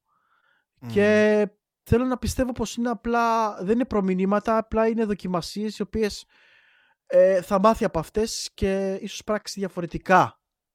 Και ότι θα δει ότι αυτό θα μπορεί να της βγει σε καλό παρά κακό και να μην εκμεταλλευτεί τον κόσμο. Γι' αυτό σου λέω, εγώ θα είμαι ένας από αυτούς που θα πάει να πάρει το dock για να έχει καλύτερη απόδοση στο switchάκι το παλιό, να το εμπλουτίσει και να μπορώ να παίζω ό,τι παίζω και να συνεχίζω να παίζω. Εγώ είμαι Αν υπέρ δεν αυτού. Αν δεν σου δοθεί η δυνατότητα; Τι να, να- ότι και καλά αυτό θα γίνει που λέω. Αν δεν σου δοθεί η δυνατότητα να πάρεις dock. Α, και θα πρέπει να πάρω καινούρια Nintendo. Δεν θα το Ναι. πάρω. Δεν θα το πάρεις. Όχι. Μμ. Και όχι μόνο, όχι μόνο από πείσμα. Είναι γιατί μέσα σε τέσσερα χρόνια μου πουλήσεις μια κονσόλα με πρώτον ψεύτικες προϋποθέσεις, δηλαδή ψεύτικες, ψεύτικες υποσχέσεις ότι θα κρατήσει μια πε- πενταετία, εξαετία, εβδομήντα- εφταετία και έρχεσαι και μου πουλάς hardware και με αναγκάζεις να το πάρω. Δεν είναι ότι έχω το option να το πάρω. Α, κάτσε να πάρω το καινούριο Switch γιατί ε, Οκ, πε- ενώ μπορώ να παίξω τα παιχνίδια τα καινούρια, θα έχω καλύτερη απόδοση. Όπως γίνεται με το PlayStation Pro. Θα το πάρω. Μπορεί να το πάρω. Αλλά όχι άμα σε αναγκάζει. Σε καμία των περιπτώσεων δεν θα το κάνω αυτό. Οκ, καταλαβαίνω πλήρως. Γι' αυτό και ε, εγώ από όταν κυκλοφόρησε το Switch, επειδή ήξερα ότι θα υπάρξει όλη αυτή η κατάσταση μελλοντικά, το φανταζόμουν λόγω της ιστορίας. Έτσι, επειδή έχει γίνει και έχει ξαναγίνει και έχει ξαναγίνει αυτό με την Nintendo, με τα revisions. Περίμενα να δω πότε θα βγάλουν το καλό το, να- το, καλό το model. Ωραία. Και ανάλογα να έπρατα ρε παιδί μου. Άμα καλό θα έβγαινε το παλιό, θα έπαιρνα το παλιό. Άμα καλό θα έβγαινε το καινούριο, θα έπαιρνα το καινούριο. Τώρα, με αυτά που ακούω, ότι θα έχει ας πούμε OLED οθόνη και 4K. Εντάξει, καλό μεν, καλό. Ε, Εγώ πιστεύω. αν, sorry, αν sorry θα που σε έπαιρνα... διακόπτω. Ναι. Το OLED πάντως είναι πιο πολύ για την μπαταρία πιστεύω ρε εσύ. Ε, για πιο crispy φαντάζομαι, εικόνα. πο- φαντάζομαι πως ναι, πως είναι για την μπαταρία κυρίως. Ε, αλλά θα δείτε με- ακόμα και εσείς που, δηλαδή που έχετε ήδη Switch, α- όταν θα το δείτε μετά με OLED θα είναι άλλη, ο- άλλη κονσόλα πλέον. Μμμ. Ε, Ναι, αλλά, αλλά σου λέω ότι, οκ, θα είναι πιο καλή, πιο όμορφη εικόνα κτλ. Αλλά αυτό που έχω τώρα να δουλεύει. ναι. Να σου πω εγώ, εγώ περίμενα ε, κάτι πιο δραστικό σαν hardware. Περίμενα κάτι ανώτερο ότι θα έκαναν Εγώ- σαν εγώ στο- revision. Στο είπα ρε Χρήστο, δεν γίνεται ρε φίλε. Δεν γίνεται. Είναι πολύ νωρίς. Ε, περίμενα ότι θα, βγει- θα μπει κάποιο extra chip στο, hand- στη handheld μέσα. Όχι στο dock μόνο. Δεν, δεν γινότανε. Δεν υπάρχει. Είναι, θα γίνει θέμα συμβατότητας με τα πρόβλημα. Δεν είναι. Άμα θες όλα γίνονται ε, και έχουν, όπως και έχουν γίνει στο παρελθόν. Ναι, αλλά μιλάμε για. Άμα βάλεις ένα παλιό, παλιάς γενιάς chip όπως είναι ο Tegra και μου Μμμ. βάλεις ένα καινούριο, καινούριο chip είτε από τη AMD ή ακόμα και τη Nvidia καινούριο, πρέπει να πάρουν όλες τις προποθέσει του Tegra ή να βάλουν ένα Tegra μέσα. Δεν το κάνανε, το έχουν κάνει στο παρελθόν. Το έχουν κάνει. Το θέμα είναι ότι αυτό θα, θα αυξήσει τη τιμή του Switch κατά πάρα πολύ. Μμμ, ε, νομίζω ότι είναι ήδη πολύ overpriced. το Καλά, Switch. είναι Γι' overpriced. αυτό, Ο- Ξεκάθαρα είναι overpriced το Ναι. Nintendo Switch. Ξεκάθαρα. Με κάτι chip panels, κάτι chip Αυτή ε, τη στιγμή το CPUs. Switch έπρεπε να κάνει 2 εκατοστάρικα. Ε, Δεν κάνω προφανώς. πλάκα. Πρέπει να Το κάνει 2 Switch το εκατοστάρικα. base Ναι. Το, το, το κανονικό, όχι το light. Όχι, το, το, Lite- το Lite ξεκίνησε πόσο, 180-200 και τώρα έχει πάει 180 κάπου. Ε, εντάξει, Το το, βρή- light καλά το έχουν, εντάξει. Βρε, καλά είναι εκεί γιατί μιλάμε ότι δεν είναι, δεν είναι άσχημο hardware Ναι, ναι. για, λα- για τέτοιο. Αλλά ναι, Επίσης, Πιστεύω και εγώ το- να να μην μπορέσει. ξαναρωτήσω γιατί δεν γίνεται dock το light, έτσι. Έστω με, με χειριστήριο, έτσι. Όχι με... ναι, ναι, ναι, ναι, ναι, ναι, εντάξει, εντάξει, εντάξει, εντάξει, εντάξει. εντάξει. Εντάξει, Αυτά, στα- αυτά, Σταματάω, έχουν- σταματάω, αυτά σταματάω. είναι καθαρά και μόνο τις, στα χουνέρια της Nintendo που Ναι, ναι, ναι, ναι, ναι, ναι, ναι, ναι, εντάξει, εντάξει. πρέπει να περιορίσουν κάτι για να μπορεί να το πουλήσουν σε μικρότερη τιμή. Ω, Άσχετα αν γίνεται ή όχι. Μεγάλη, μεγάλο θέμα είναι αυτό με την Nintendo. Το έχουν ξανακάνει παλιότερα, Ναι. το ξέρεις πολύ καλά. μμμ. Αλλάκι. Οπότε ο- τα πράγματα δείχνουν πως ε, προς τα εκεί θα πάμε. Δεν ξέρω αν είσαι ευχαριστημένος με το outcome αυτό. Ε, Κοίτα. θε- πες μου τι θα ήθελες ή τι, τι, τι θα Εγώ- ήταν το ιδανικό για σένα; Ε, για μένα, ε, να σου πω την αλήθεια ότι αυτό που είπα τώρα θα ήταν το ιδανικό, σ- το, Α, το να σου ιδανικό πουλάνε το σενάριο. dock. Να Ναι. σου πουλήσουν Για να dock. μπορώ να, να, Ε. να βοηθήσω και το switchάκι μου το παλιό που είναι ήδη. Ωραία. Και να ζορίζεται παραμείνουν όλα τα games playable Ακριβώς. και Γιατί. στις πατατούκες στις παλιές. Μπράβο. Και θέλω να πιστεύω ότι αυτό το hardware θα μου κρατήσει άλλα τρία χρόνια. Εντάξει. Μμ. Να μου βγάζουν ό,τι, ό,τι μου βγάζουν Nintendo, να είναι άλλα, ακόμα Nintendo για άλλα τρία χρόνια. Και από εκεί πέρα ουσιαστικά να δούμε κάποιες καινούριε εικόνες από κάποιο καινούριο hardware. Αλλά όχι να μου φέρουν καινούριο hardware τώρα, σε καμία των περιπτώσεων. Εγώ είμαι ικανοποιημένος με αυτό το αποτέλεσμα που, θα, β- που σου λέω. Θα είμαι full ευχαριστημένος. Full. Και, Οκ. θα είναι, και θα είναι φοβερό support στον κόσμο της Nintendo αυτό. Σε όλους αυτούς τους ε, χιλιά, εκατομμύρια buyers που έχουν ήδη. Μμμ. Και θα μπορεί να βο- βοηθήσει και καλά στο να πιστέψουμε λίγο παραπάνω στην Nintendo και στις δυνατότητες ότι σκέφτεται και λίγο το commercial, το, το καταναλωτή που θέλει κάτι παραπάνω από αυτό που ήδη έχει. Αυτό. Μμμ. Οκ. Ε, συμφωνώ με αυτά που λες. Ε, ε, άσχετα από το αν θα προτιμούσα να είχε γίνει ένα πιο drastic ε, hardware upgrade για να, για να βοηθηθεί περισσότερο η κατάσταση. Αλλά οκ, αφού δεν θα γίνει. Δηλαδή πραγματικά δεν ξέρω πόσο θα κρατήσει ακόμα αυτό το Δεν hardware. γι- ε, αυτό, Ε, αυτό το ξέραμε εξ αρχής, Χρήστο, ότι δεν πρόκειται να κρατήσει πολύ το hardware της Nintendo.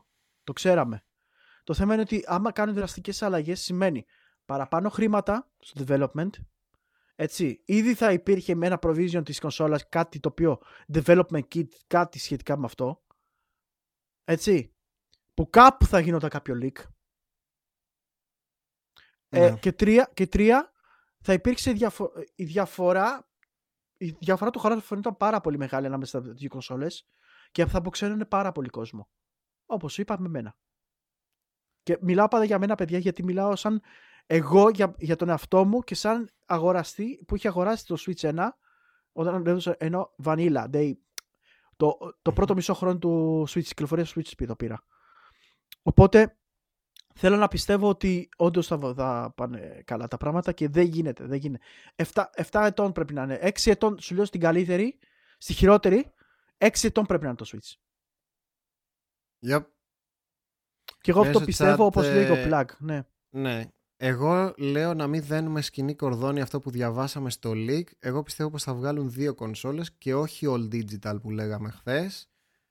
Ε, θα σου πω γιατί πιστεύω το συγκεκριμένο leak. Δ- Γιατί δεν είναι leak πρώτον. Είναι data mine που σημαίνει ότι προέρχεται κάπου από την ίδια την Nintendo.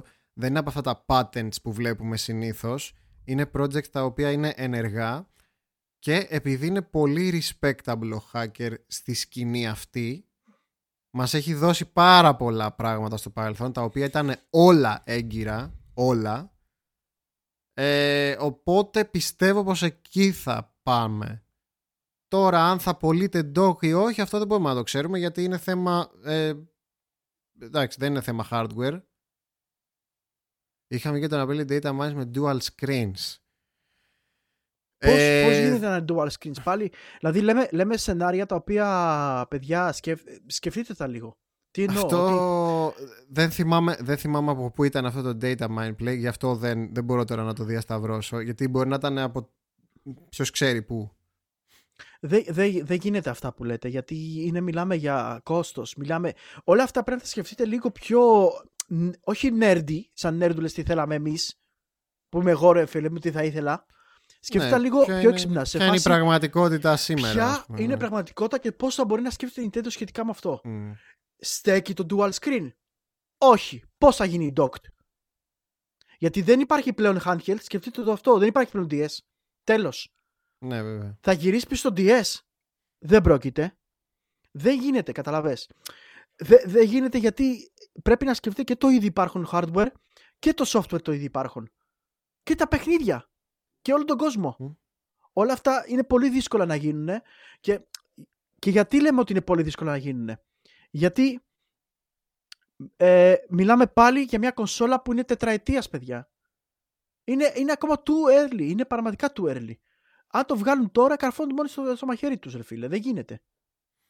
Ε, πιστεύεις ότι αυτό το upgrade που θα γίνει με την καινούρια κονσόλα είναι αρκετό, θα είναι αρκετό για να κρατήσει κάποιους third party developers ή θα, σταμα... ή θα γίνει αυτό που βλέπαμε και στο Wii; Καλά, στο Wii U δεν θα πω. Ακόμα και στο Wii, ας πούμε, που το βλέπαμε, που σταμάτησαν να ασχολούνται οι third parties όταν πλέον η κονσόλα ήταν παλιά.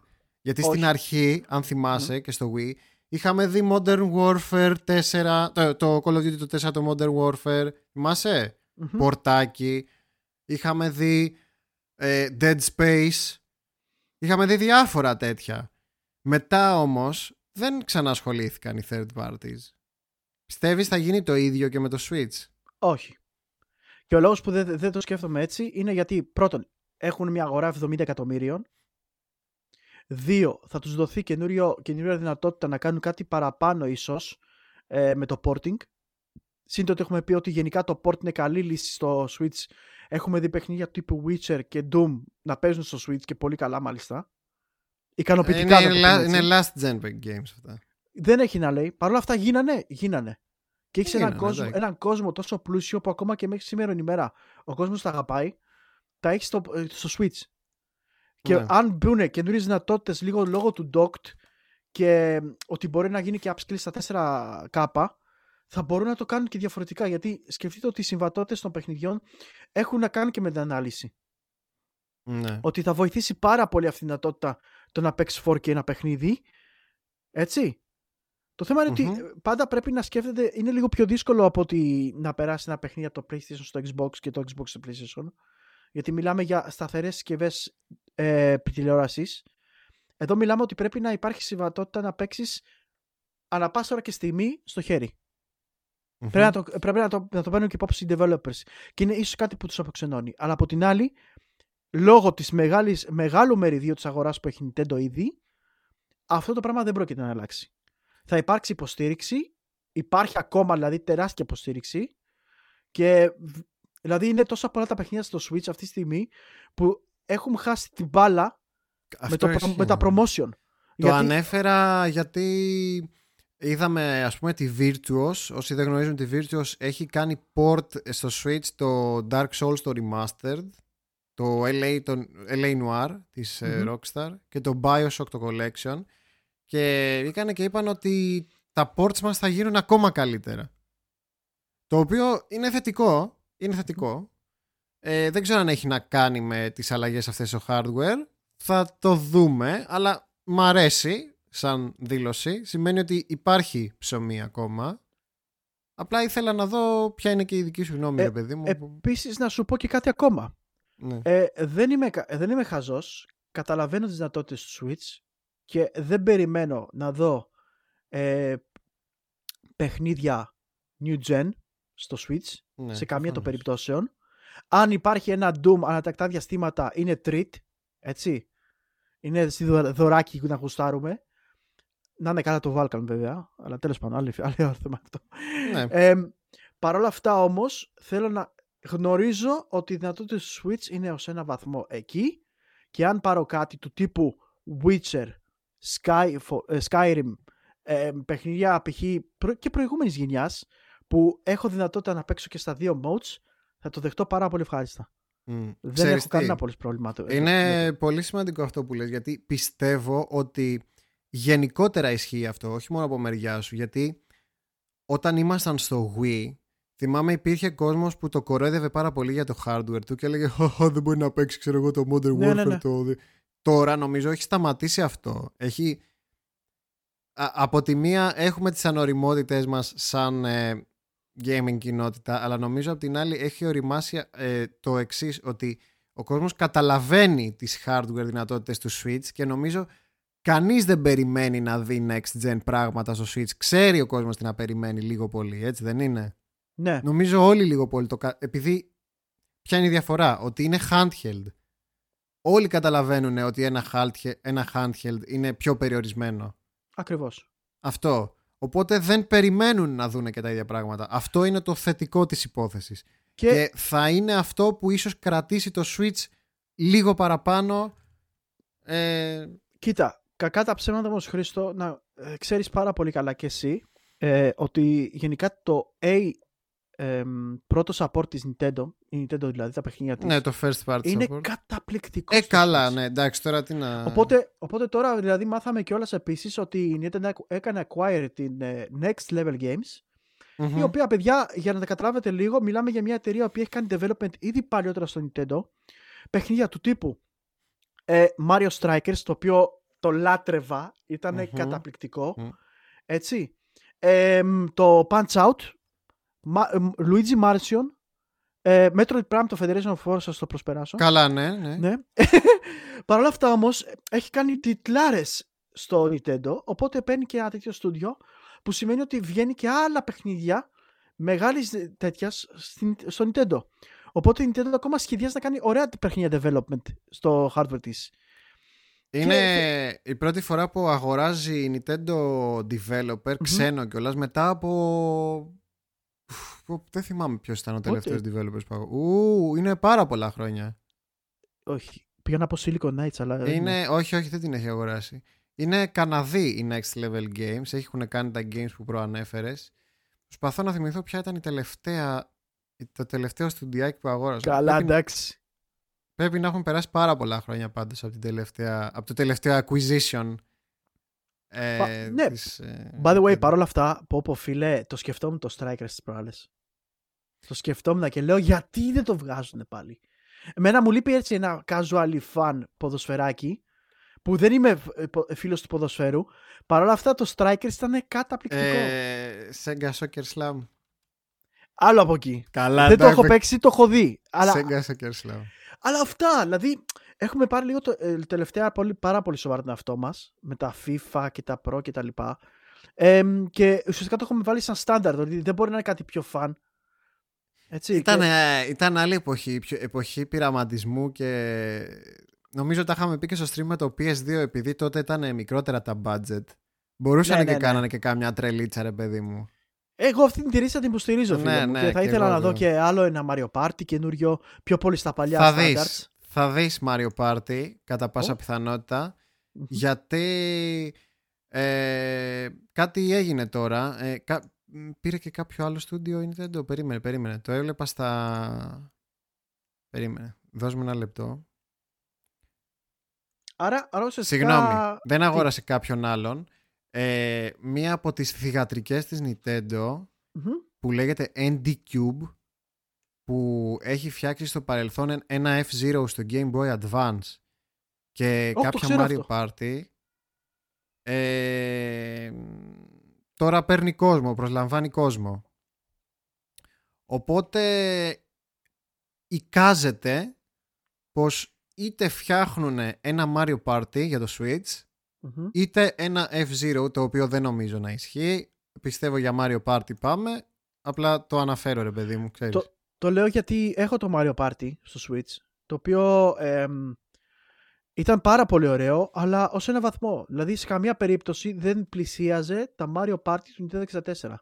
Φίλε, το τι gaming έχουμε ρίξει το Mario 64 με το Mario Party, πόσο Καλά, ναι, καταπληκτικό εντάξει. ήταν, ρε.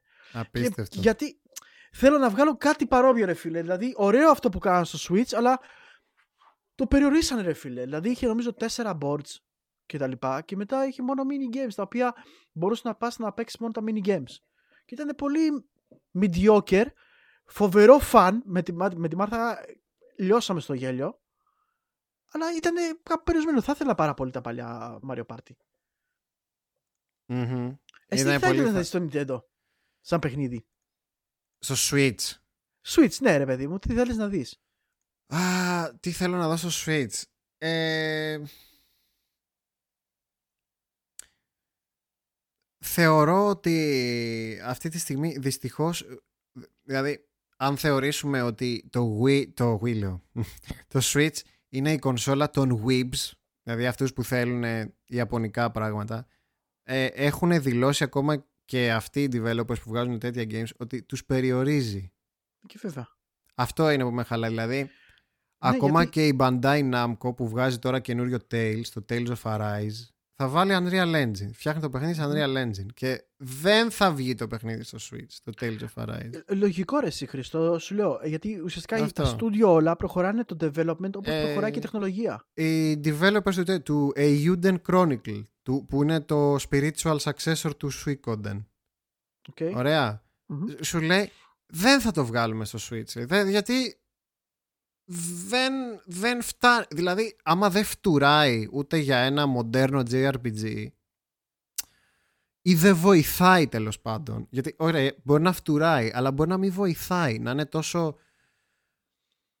Τόσα πολλά τα limitations που λες αγαμί σου ξέρω εγώ Ξέρεις, αυτό ρε παιδί μου. Αυτό που είπε και η Capcom με τα Resident Evil που είχε προσπα... έχει προσπαθήσει η Capcom επανελειμμένα να κάνει port και το Master Hunter World και το Resident Evil 2 και λέει αγαμί σου δεν ασχολούμαι άλλο και έβγαλε εκείνο το cloud της κακιάς ώρας στο Resident Evil 2 το δοκιμαστικό το, και το 7 ναι. και το 2 νομίζω έχει βγάλει. Στο cloud ακριβώς. Ναι ναι. Αυτά. Ε, ναι, ε, τι θα, θα δω. Ε, κάποια, κάποια JRPG, αν είναι δυνατόν να βλέπουμε απώλειες JRPG στο Switch, ας πούμε, να, να μην βγαίνει το Persona το 5, Nintendo, ναι, ναι, να μην μπορεί να βγει το Final Fantasy το 7 το remake, ε, να μην μπορεί να βγει το, το Tales of Arise, τέτοια πράγματα. Δηλαδή, αν είναι δυνατόν. Και, να βγει, και πού θα βγουν στο πλαίσιο, δηλαδή, για να παίξεις JRPG θα θες κονσόλα 500 ευρώ. Αυτό ποτέ δεν ίσχυε. Εν τω μεταξύ, ξέρεις ότι μέχρι πρόσφατα εγώ νόμιζα ότι το Persona ήταν αποκλειστικό της Sony. Ε, η main σειρά ήταν. Η main σειρά ήταν μέχρι που κυκλοφόρησε σε PC το Persona. Μόνο spin-offs είχαν βγει στο 3DS. Οκ. Okay. Αλλά σου λέω, ήμουνα απόλυτος ότι είναι αποκλειστικό της Sony. Όχι, όχι, δεν είναι. Αλλά τώρα, τώρα έχει προκύψει ένα θεματάκι με το Persona το 5 που έπρεπε, κατά τη γνώμη μου έπρεπε καιρό να κυκλοφορήσει στο Switch, δεν έχει κυκλοφορήσει, μάλλον υπάρχουν δυσκολίες κτλ. κτλ. Ε, μπορεί, μπορεί και να μην βγει καθόλου. Καλά, είδαμε, είδαμε πέρα από αυτά ρε, εσύ, ότι Έκανε και τα δικά της τα Nintendo. Δηλαδή, Έκανε τα δικά της Nintendo και θα ήθελα να μην μείνουμε τόσο πολύ σε αυτά. Όχι, γιατί όχι, είναι, είναι απλά να φέρουμε. τόσες πολλές οι μαλακίες που έκανε αυτή τη βδομάδα η Nintendo, όπως και κάθε εβδομάδα σχεδόν. Πλέον. Ενώ είπαμε αυτά που είπαμε, τώρα δηλαδή, να πούμε τις μαλακίες της. Πραγματικά θυμάμαι που το λέγαμε ότι η Nintendo είχε σοπάσει να κάνει μαλακίες εκείνη τη βδομάδα της πρωτοχρονιάς. Είχε λίγο σταματήσει, είχαν πάρει τις ε, άδειες. Οι ναι, δικηγόροι είχαν πάρει τις άδειες τους. Και φίλε, ξεκίνησε η χρονιά. Μπήκανε καλά. Πάω, πάω, πάω, πάω. Μαλάκα combo break. Combo break, δεν υπάρχει. Για, πε, για έκανε, πες τι έκανε. έκανε. Να τα πούμε έτσι εντάχει λίγο για να μην σταθούμε στα αρνητικά της Nintendo.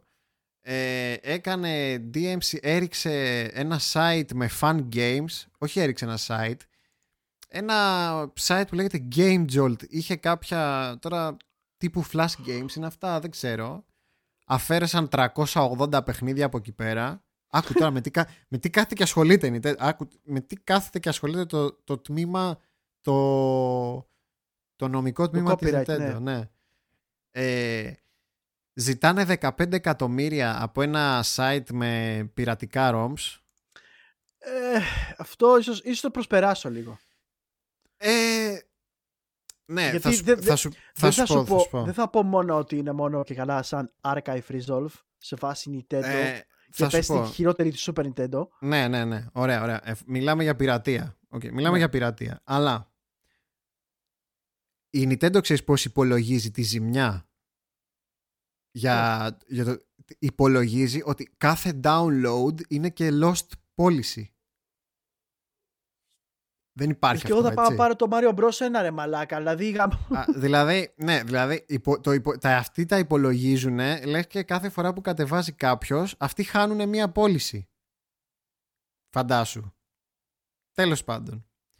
Ε, κάποια στιγμή έβγαλαν από το αμερικάνικο το e-shop του 3DS όλα τα παιχνίδια του DSi. Δεν ξέρω αν ε, είχες ασχοληθεί ποτέ με αυτά τα DSiWare που ήταν σαν μικρά indie. Ξεκίνησαν, Ε, α- κα- α- κάτι ξε- λίγα απέξα. ξεκίνησαν από το DSi, είχαν πάει στο, στο 3DS μετά, στο e-shop του, κατέβηκαν χωρίς προειδοποίηση και τρόμαξε ο κόσμος ότι πάει, τελείωσε. Ξέρεις, πώς λέγαμε εμείς ότι μια μέρα κάτι βγαίνει και τελείωσε. Όχι, θα τα βγάλω σε bundle να τα πουλήσουν. Ε. ε, τελικά επανήλθαν, είχε γίνει, έγινε μεγάλο ταβαντούρι με αυτό. Το Lego City, τα παιχνίδια Lego City Undercover ε, αφαίρεσε όντως από το Wii U και το 3DS.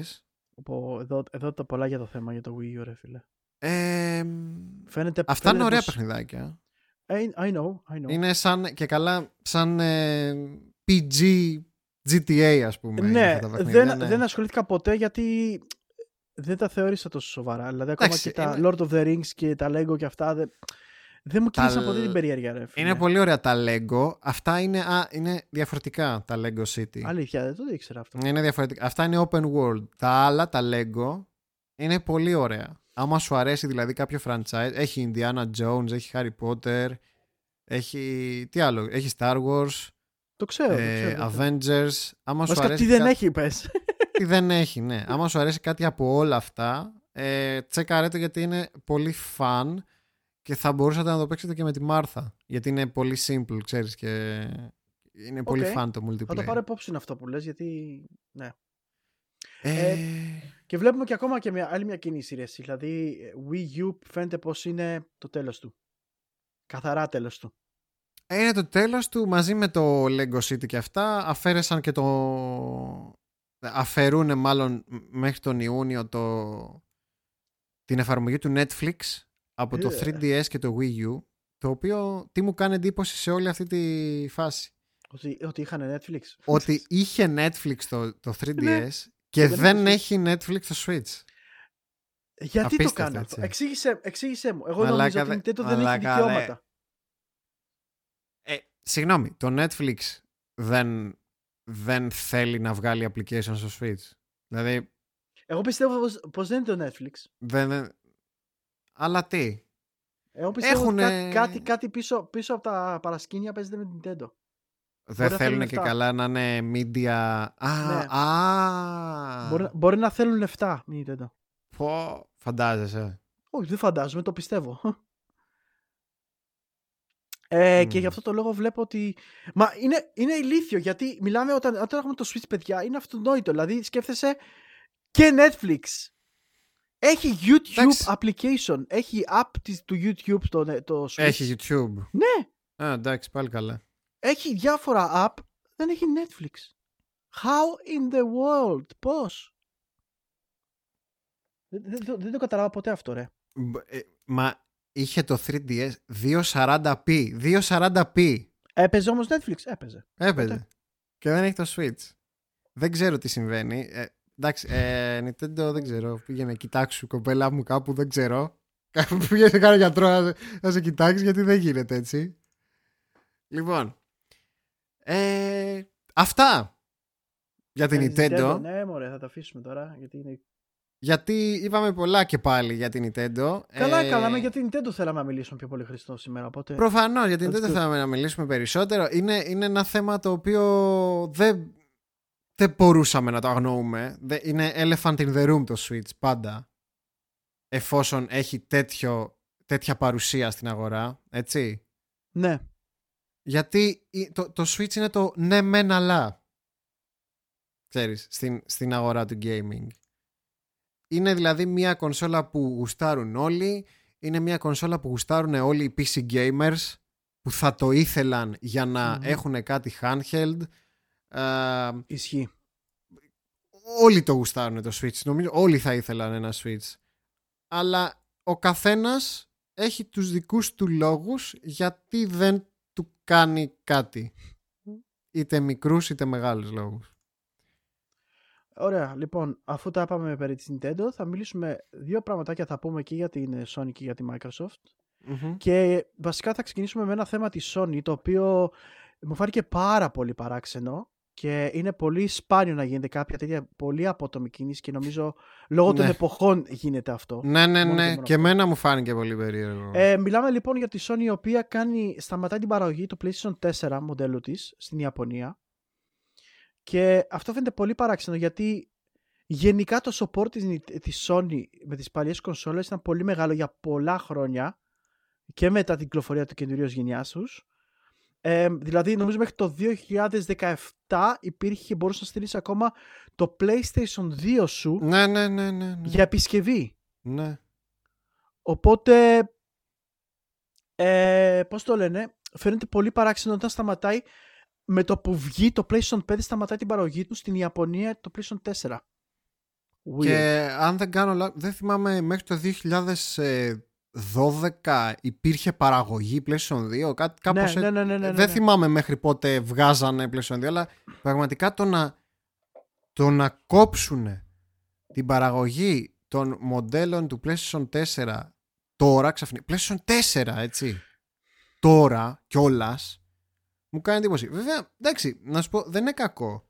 Γιατί Ο- Ναι, δεν είναι κοίταξε κακό να με δεις. την έννοια ε, οικονομικά μιλώντας ότι δεν χρειάζεται πλέον να έχεις 500 μοντέλα έτσι Ε, θα συνεχίσουν να παράγουν ένα μοντέλο των 500 γίγκα το, το, το μαύρο το slim και αυτό Μμμ. τέλος τίποτα άλλο από PlayStation 4 θα συνεχίσουν να βγάζουν αυτό και τέλος τα άλλα μοντέλα PlayStation 4 Ξέρεις, ξέρεις γιατί μου φαίνεται παράξενο σε Χρήστο. Γιατί το PlayStation 2, ε, ο λόγος το ότι πούλησε τόσες, τόσα πολλά μηχανήματα, ε, το κράτησαν τόσο καιρό στη ζωή. Γιατί πραγματικά το κράτησαν στη ζωή.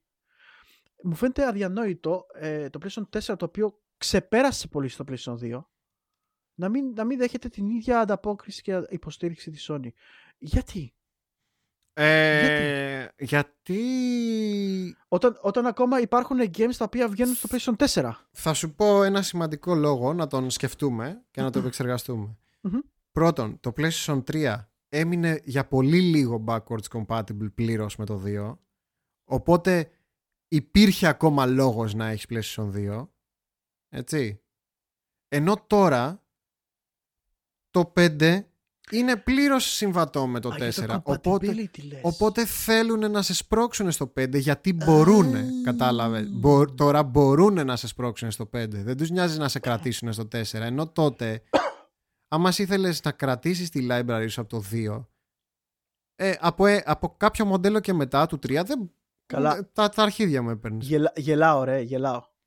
Από τη στιγμή που υπάρχουν ε, 100 εκατομμύρια κονσόλες εκεί έξω, λες και εγώ θα κάτσω να πάρω το PlayStation 5 για να έχω συμβατότητα με παιχνίδια του 4, ρε. Άσε μας κουκλίτσα μου. Ε, Πάω, πάρω, πάω πάρω με 100 ευρώ PlayStation 4 για να πες παιχνίδια του Εντάξει, PlayStation 4. εντάξει, ρε παιδί μου, να κρατάς τη library. Εντάξει, για να κρατήσεις τη library δεν σου είπα τώρα να πάρεις 5 Μα και για να πάλι, παίζει σου το λέω, 4. Αλλά... Πάρεις μεταχειρισμένο PlayStation 4 αυτή τη στιγμή που τα σκοτώνουν, έτσι. Σκεφ- Εδώ σκέφτομαι να πάρω PlayStation Pro για να το έχω και αυτό.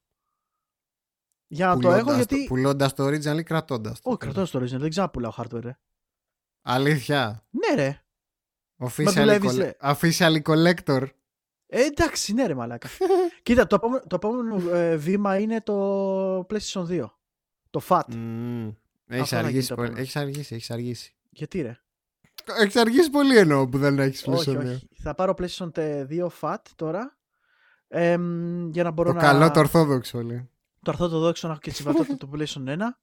Και μετά θα πάμε για το FAT ε, PlayStation 3. Και θα τα βάλω πάνω σε τζαμαρία. Θα είναι μέσα. Ένα, δύο, Καλά, τρία, άμα τέσσερα. βρεις, καλ, άμα βρεις καλό fat PlayStation 3 σφύρα μου μαλάκα. Ε, θα βρω.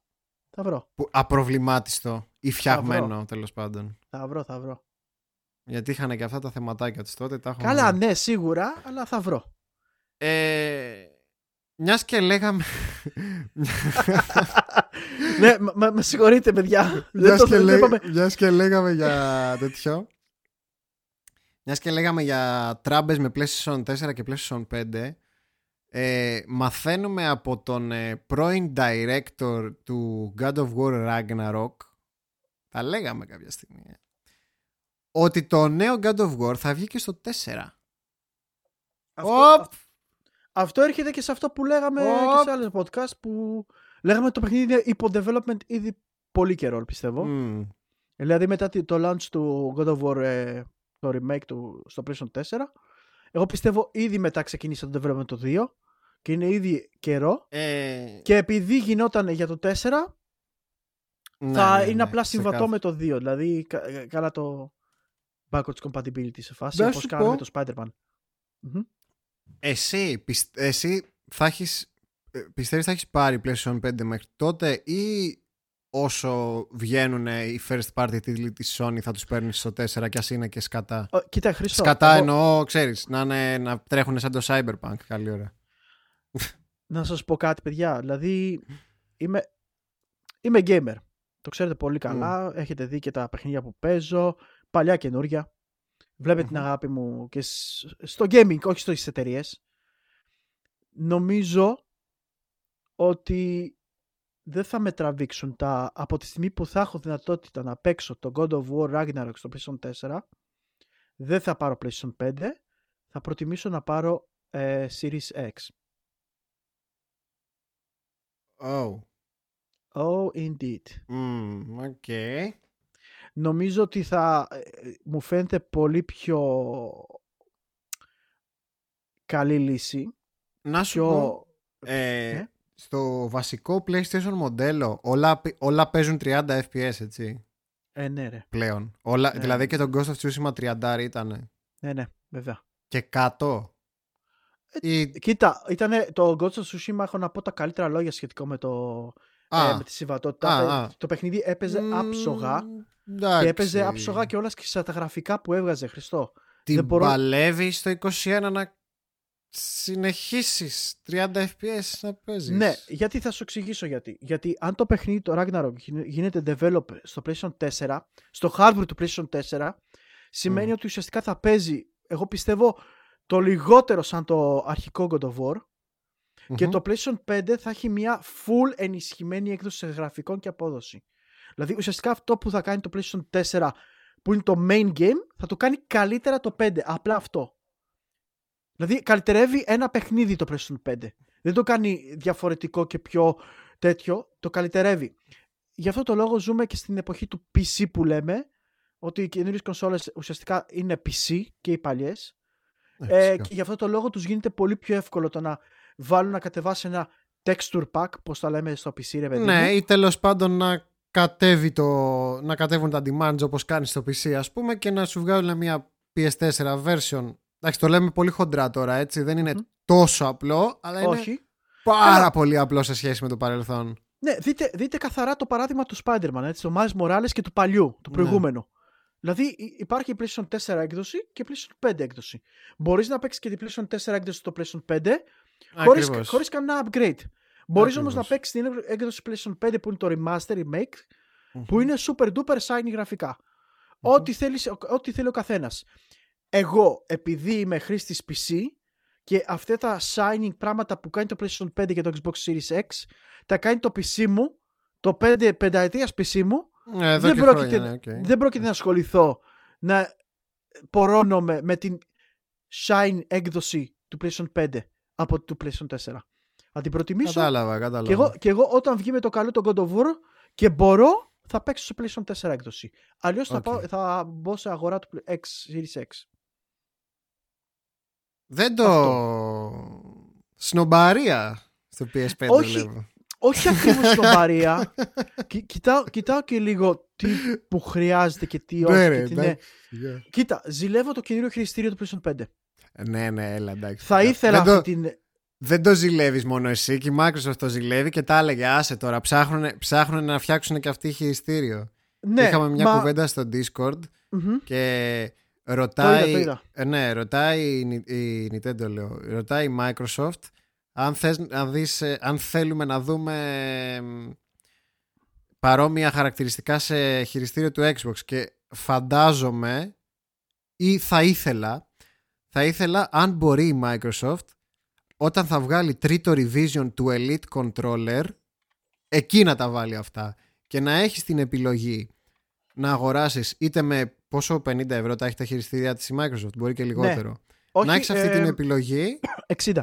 ωραία, να πάρεις 50-60 ευρώ το απλό χειριστήριο ή το Elite που θα έχει και αυτά τα. Να έχει τι θέλεις. ε, Δεν- Και πάλι δεν γίνεται έτσι.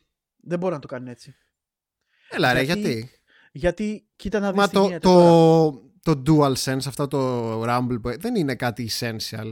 Όχι, άκουσε με. Είναι. Δεν σου λέω για motion, για, το, είναι mo- πολύ για motion διαφορετικό controls. από ό,τι νομίζεις και, και, και ξέρεις. Έχω δει και έχω ακούσει ε, άτομα τα οποία λένε πραγματικά ότι το, το, το vibration που δουλεύει στο καινούριο controller είναι τόσο διαφορετικό που δεν το έχεις συνηθίσει σε κανένα άλλο, άλλο πράγμα. Ναι, και ρε, αλλά Αυτό δείχνει καθαρά ότι η Sony σκεφτόταν το controller ε, όσο σκεφτόταν και την κονσόλα. Σε αντίθεση με τη Microsoft η οποία ουσιαστικά είναι μεταβίβαση γενιάς. Ανέβασε το hardware της απόδοσης. Α, δεν κατάλαβα. Εγώ θέλω να σου πω ότι οι developers θα, για το Xbox θα πρέπει να κάνουν develop δύο τύπους Rumble πλέον. Αυτό εννοώ. Δηλαδή για τους απλούς Αυτό να έχουν το απλό το Rumble και για το άλλο να, πρέ- να αν θέλουν και αν έχουν το budget αν τους ενδιαφέρει κάτι τέτοιο Μμμ. ε, να κάνουν develop και το Rumble το πιο αυτό που είναι σαν το DualSense ας πούμε αν θέλουν γιατί αυτό είναι κάτι α, optional Όπο- όσο ωραίο και να είναι είναι κάτι optional έτσι γιατί και στο PS5 άμα θες τα κάνεις disable όλα και παίζεις σαν ένα κανονικό controller έτσι δεν είναι; Ναι. Γι' αυτό πιστεύω θα ήταν καλό Οπότε αυτό η ουσιαστικά- Microsoft αν, αν θέλει να το κάνει, να το κάνει tiered. Αυτό, αυτό θέλω να σου πω ρε Χριστό, ότι Ναι. έκανε μαλακία η Microsoft ρε φίλε. Έπρεπε η να Microsoft κάνει δεν κάνει μαλάκια. τελείως, εντάξει. τελείως διαφορετικό redesign του controller της όχι σε φάση να αλλάξει το option, να αλλάξει δυνατό, δυνατότητες. Αυτό το design του controller της είναι πάρα πολύ καλό. Είναι βολικό, είναι super. Αλλά τώρα αυτή τη στιγμή με το καινούριο DualSense της Sony που φαινόταν και από την αρχή πως θα είναι λόγω του ότι στηρίξαν και το promotion του πάνω πολύ στο DualSense φαινόταν πως θα υστερήσει. Και έπρεπε, έπρεπε να κινηθεί ήδη η Microsoft να κάνει κάτι σχετικά με αυτό. Παρ' όλα αυτά όμως τώρα, λόγω του ότι είδανε ότι υπάρχει θετικό feedback για το DualSense, γιατί μην ξεχνιόμαστε, υπήρχε και το gimmick του motion control του Sony του PlayStation 3. Υπήρχε το gimmick του μικροφόνου και το touchpad του PlayStation 4. Όλα που τα, δεν- αυτά, δεν δεν, έπιασε κατάλαβες, όλα αυτά τα έχει το DualSense πάνω, γι' αυτό είναι τόσο ακριβό. Ναι, αλλά δε- όλα αυτά δεν πιάσαν τίποτα. Δηλαδή οι developers σε κάποια φάση απλά δεν ασχολήθηκαν με αυτά. Έτσι. Οπότε τι σημαίνει αυτό, ότι θα, θα δούμε. ε, Η Microsoft πιστεύω ότι απλά έπεσε στην παγίδα του κάτσε να δούμε πώς θα πάει, τι θα Μμ. γίνει. Ναι, ναι, Εγώ ναι. σου λέω ναι. ότι υπάρχει κάτι σε concept εκεί, αλλά μπορεί να μην έχει μπει στη, στη γραμμή παραγωγής ή στο design του, λόγω του ότι θέλουν να δουν πώς θα αποδεχτεί ο κόσμος το DualSense. Μπορεί να είναι και αυτό. Εγώ σου Μπορεί. λέω τώρα, μιλάμε με, με εικασίες, έτσι, αλλά εγώ- εγώ πιστεύω πως εν μέρη ήταν ένα πράγμα το οποίο μπορεί να... Ενώ η Sony το ρίσκαρε, η Microsoft δεν ήθελε να το ρισκάρει. Το θέμα είναι ότι τώρα φαίνονται οι ψωριάριδες της κατάστασης Ναι, βέβαια. γιατί, γιατί και η Nintendo έχει το HD Rumble που δεν είναι σαν το DualSense αλλά σε ήταν, καμία περίπτωση, ναι. ήταν η πρώτη version αυτού γιατί είναι από την ίδια εταιρεία που το έφτιαξε. Ε, η ίδια εταιρεία που έφτιαξε το HD Rumble της Nintendo έχει φτιάξει και το DualSense ε, technology της Sony. Οπότε φαίνονται τώρα η, η Microsoft να είναι οι μόνοι που δεν έχουν καθόλου κάτι τέτοιο. Από, ε, να πω Οπότε- κάτι. Ο Be The Machine στο chat αναφέρει, λέει, έτσι και αλλιώς στο, στο game development και τώρα, το Demon Souls δεν έχει τίποτα από τα νέα χαρακτηριστικά. Όχι, έχει κάποια σχετικά Για με το, το, Toxo Rumble π.χ. λέμε. Ναι, για το τέτοιο. Για το Ε, Rumble και το Toxo και τα Triggers έχει κάτι λίγα, αλλά όχι σε βαθμό που έχουν άλλα παιχνίδια του τύπου νομίζω το Astrobot, έτσι. Αυτά ρε παιδιά έχουν κόστος research and development. Γι' αυτό είπα Όχι- όσοι θέλουν να τα όχι βάλουν. μόνο αυτό. γιατί- Αυτό θέλω να σας πω, παιδιά, ότι αυτό θα φανεί στο μεγάλο χρονικό διάστημα, γιατί στην αρχή όλα είναι Ναι, ωραία. προφανώς. στο καινούριο, ε, στο καινούριο hardware ότι θα το προμοτάρεις, θα το Ναι, παίξεις. ναι. Ω μαλάκα το trigger ζορίζεις να το πατήσεις. Ναι. Ναι, εντάξει. Αλλά Το, σε η, βάθος αλήθεια χρόνου πώς θα είναι, η αλήθεια είναι ο χρόνος μόνο αποδεικνύει ποια από όλα αυτά τα gimmicks Αυτό, δεν γιατί, είναι gimmicks. Γιατί ναι. στην αρχή είχες ένα controller της Sony του PlayStation 4 το οποίο είχε touchpad πάνω, είχε μικροφωνάκι, είχε και είχε. Αλλά στο βάθος του χρόνου τι εκμεταλλεύτηκαν από όλα αυτά, τι το εξέλιξε, το έκανε να είναι διαφορετικό και να είναι καλύτερο; Όχι. Not Στην τελική έγινε ένα controller και μάλιστα όχι απλά ένα controller, ένα controller που ιστορούσε από το της Microsoft. Για Ναι. μένα, προσωπική μου άποψη. Ναι, κατά και πολύ. για μένα. Και για μένα. Ε, Επίσης, μια κυκλομένη για το controller να πούμε για τις μπαταρίες που λέγανε τώρα. να και πούμε για τις, γελάγαμε. μπατα... ναι, για τις το μπαταρίες. πούμε, δεν, θα ναι. πούμε, δεν θα πούμε για τις μπαταρίες. Αν δεν είναι δυνατόν. Έγινε αυτό το, αυτή τη εβδομάδα ένα τεράστιο θέμα και καλά. Βγήκε λέτε, και είπανε ότι η Microsoft και η Duracell είχαν πίσω από τις πόρτες, χας Ναι. χας δηλαδή, Ναι, ναι, ένα χάς, χάς. deal, ένα deal το οποίο ε, έπρεπε η Microsoft να βγάλει το controller της για χρήση μπαταριών. Έτσι. Μ, Και ναι. δι- Ότι ουσιαστικά η Microsoft, ο λόγος που έχει τις μπαταρίες εδώ πέρα είναι μόνο και μόνο γιατί έκανε αυτό το deal με την Duracell. ε, και να πω πρώτος, I call bullshit. Ναι, οκ. κατά πάρα πολύ bullshit και να χαίρεστε που έχετε τη δυνατότητα να έχετε τι- το option να έχετε ή μπαταρίες ή να πάρετε ένα έξτρα- ε, μια έξτρα μπαταριούλα η οποία είναι επαναφορτιζόμενη στο controller της ε, Microsoft και να έχετε το- αυτό το option. Αλλιώς κάντε το μηχανικό και ανοίγετε τις βίδες στο PlayStation 4 controller για να αλλάζετε με κινέζικη μπαταρία το, Play- το PlayStation 4 controller της για να μπορείτε να, να βάλετε κάτι καινούριο. Ενώ τώρα, on the fly, πηγαίνω, παίρνω, έχω 8 μπαταρίες εδώ πέρα στην άκρη, απλά να πάω ώρα και στιγμή, αλλάζω τις μπαταρίες και τελείωσε. Συμφωνώ. Δηλαδή, γιατί δεν το δέχονται ρε μαλάκα και το βγάζουν βρώμα τώρα. Πλήρως. Δεν- πλη- συμφωνώ 100% γιατί άμα θες στο κάτω-κάτω. Πρόσεξε, πρόσεξε. Άκου, άκου, άκου. Άκου, άκου, άκου, άκου, άκου. Λοιπόν, το χειριστήριο του Xbox με το χειριστήριο του PlayStation, ακόμα και με το DualShock 4, η τιμή τους έχει σχετικά μεγάλη διαφορά. Πόσο Μμμ. μάλλον τώρα, έτσι, με το DualSense. Με τα χρήματα αυτής της διαφοράς μπορείς πρόσεξε, με τα χρήματα αυτής της διαφοράς μπορείς να πάρεις το Play and Charge Kit της Microsoft που κάνει ακριβώς το ίδιο πράγμα με το να έχεις μια επανεφορτιζόμενη μπαταρία. Επίσης, με τα ίδια και λιγότερα μπορείς να πάρεις επαναφορτιζόμενες μπαταρίες Eneloop της Panasonic που είναι εξαιρετικές μπαταρίες και τις Μμμ. χρησιμοποιούμε για τα πάντα όχι μόνο για το Xbox. Ε, product, product not promoted, παιδιά. Ναι, Δεν product πρέπει να not to promoted. Απλά επειδή είναι κάτι που χρησιμοποιούσα Ναι, ναι. για πάρα πολλά χρόνια και θέλω να ξαναγυρίσω, γιατί ε, το θεωρώ μεγάλη σπατάλη να σου πω την αλήθεια. Είναι full plus το να έχεις την επιλογή να χρησιμοποιείς ε, κανονικές μπαταρίες AA όμως το να έχεις την επιλογή να τις χρησιμοποιήσεις είναι. δε- δε- δε- δεν μπορώ να καταλάβω γιατί το συγκρίνια με τις AA μπαταρίες εδώ και, Και- τόσα. Από την εποχή του PlayStation 3 το ακούω αυτό. Εγώ είμαι υπέρ αυτού και συν της άλλης παιδιά ότι πες ότι παίρνεις το, ba- το battery kit αυτό της Microsoft, δηλαδή το controller. Που ναι, το που κάνει- έχει πόσο, 15, 20 ευρώ. Κάπου εκεί, πόσο ναι. έχει, ναι. Έρχεται λοιπόν η μέρα και αρχίζει και η μπαταρία σου να μην κρατάει. Τη βγάζεις και παίρνεις καινούρια και απλά την Τέλος. αλλάζεις. Τέλος. Microsoft. τέλος. Δεν, δεν, δηλαδή είναι όλα, είναι όλα παιδιά, δουλεύεις με ένα controller συνέχεια. Ενώ τη Sony υπάρχουν, υπήρχαν προβλήματα από παλιά, αν θυμάστε. Εμένα νομίζω Βέβαια. το controller της Sony στα καλά του κάρταγε 4 ώρες. 4 ώρες! What the fuck! Και πρέπει μετά, μετά ή να παίζω με καλώδιο ή να το βάλω ολονυχτή, ρε. Όλα τα χειριστήρια του PlayStation 3 πλέον είναι άχρηστα. Πόσο, πόσος είναι ο μέσος όρος ε, ζωής Α, μιας καλά, ναι. επαναφορτιζόμενης, μιας επαναφορτιζόμενης μπαταρίας. Πόσο θα κρατήσει, δύο χρόνια, τρία, τέσσερα χρόνια, πόσα θέλεις; Πάρ το παράδειγμα από τις κανονικές επαναφορτιζόμενες μπαταρίες. Έτσι το ίδιο πράγμα. Ε, ναι, κάποια στιγμή Πόσα τις χρόνια κρατάει, πετάς, τις πετάς.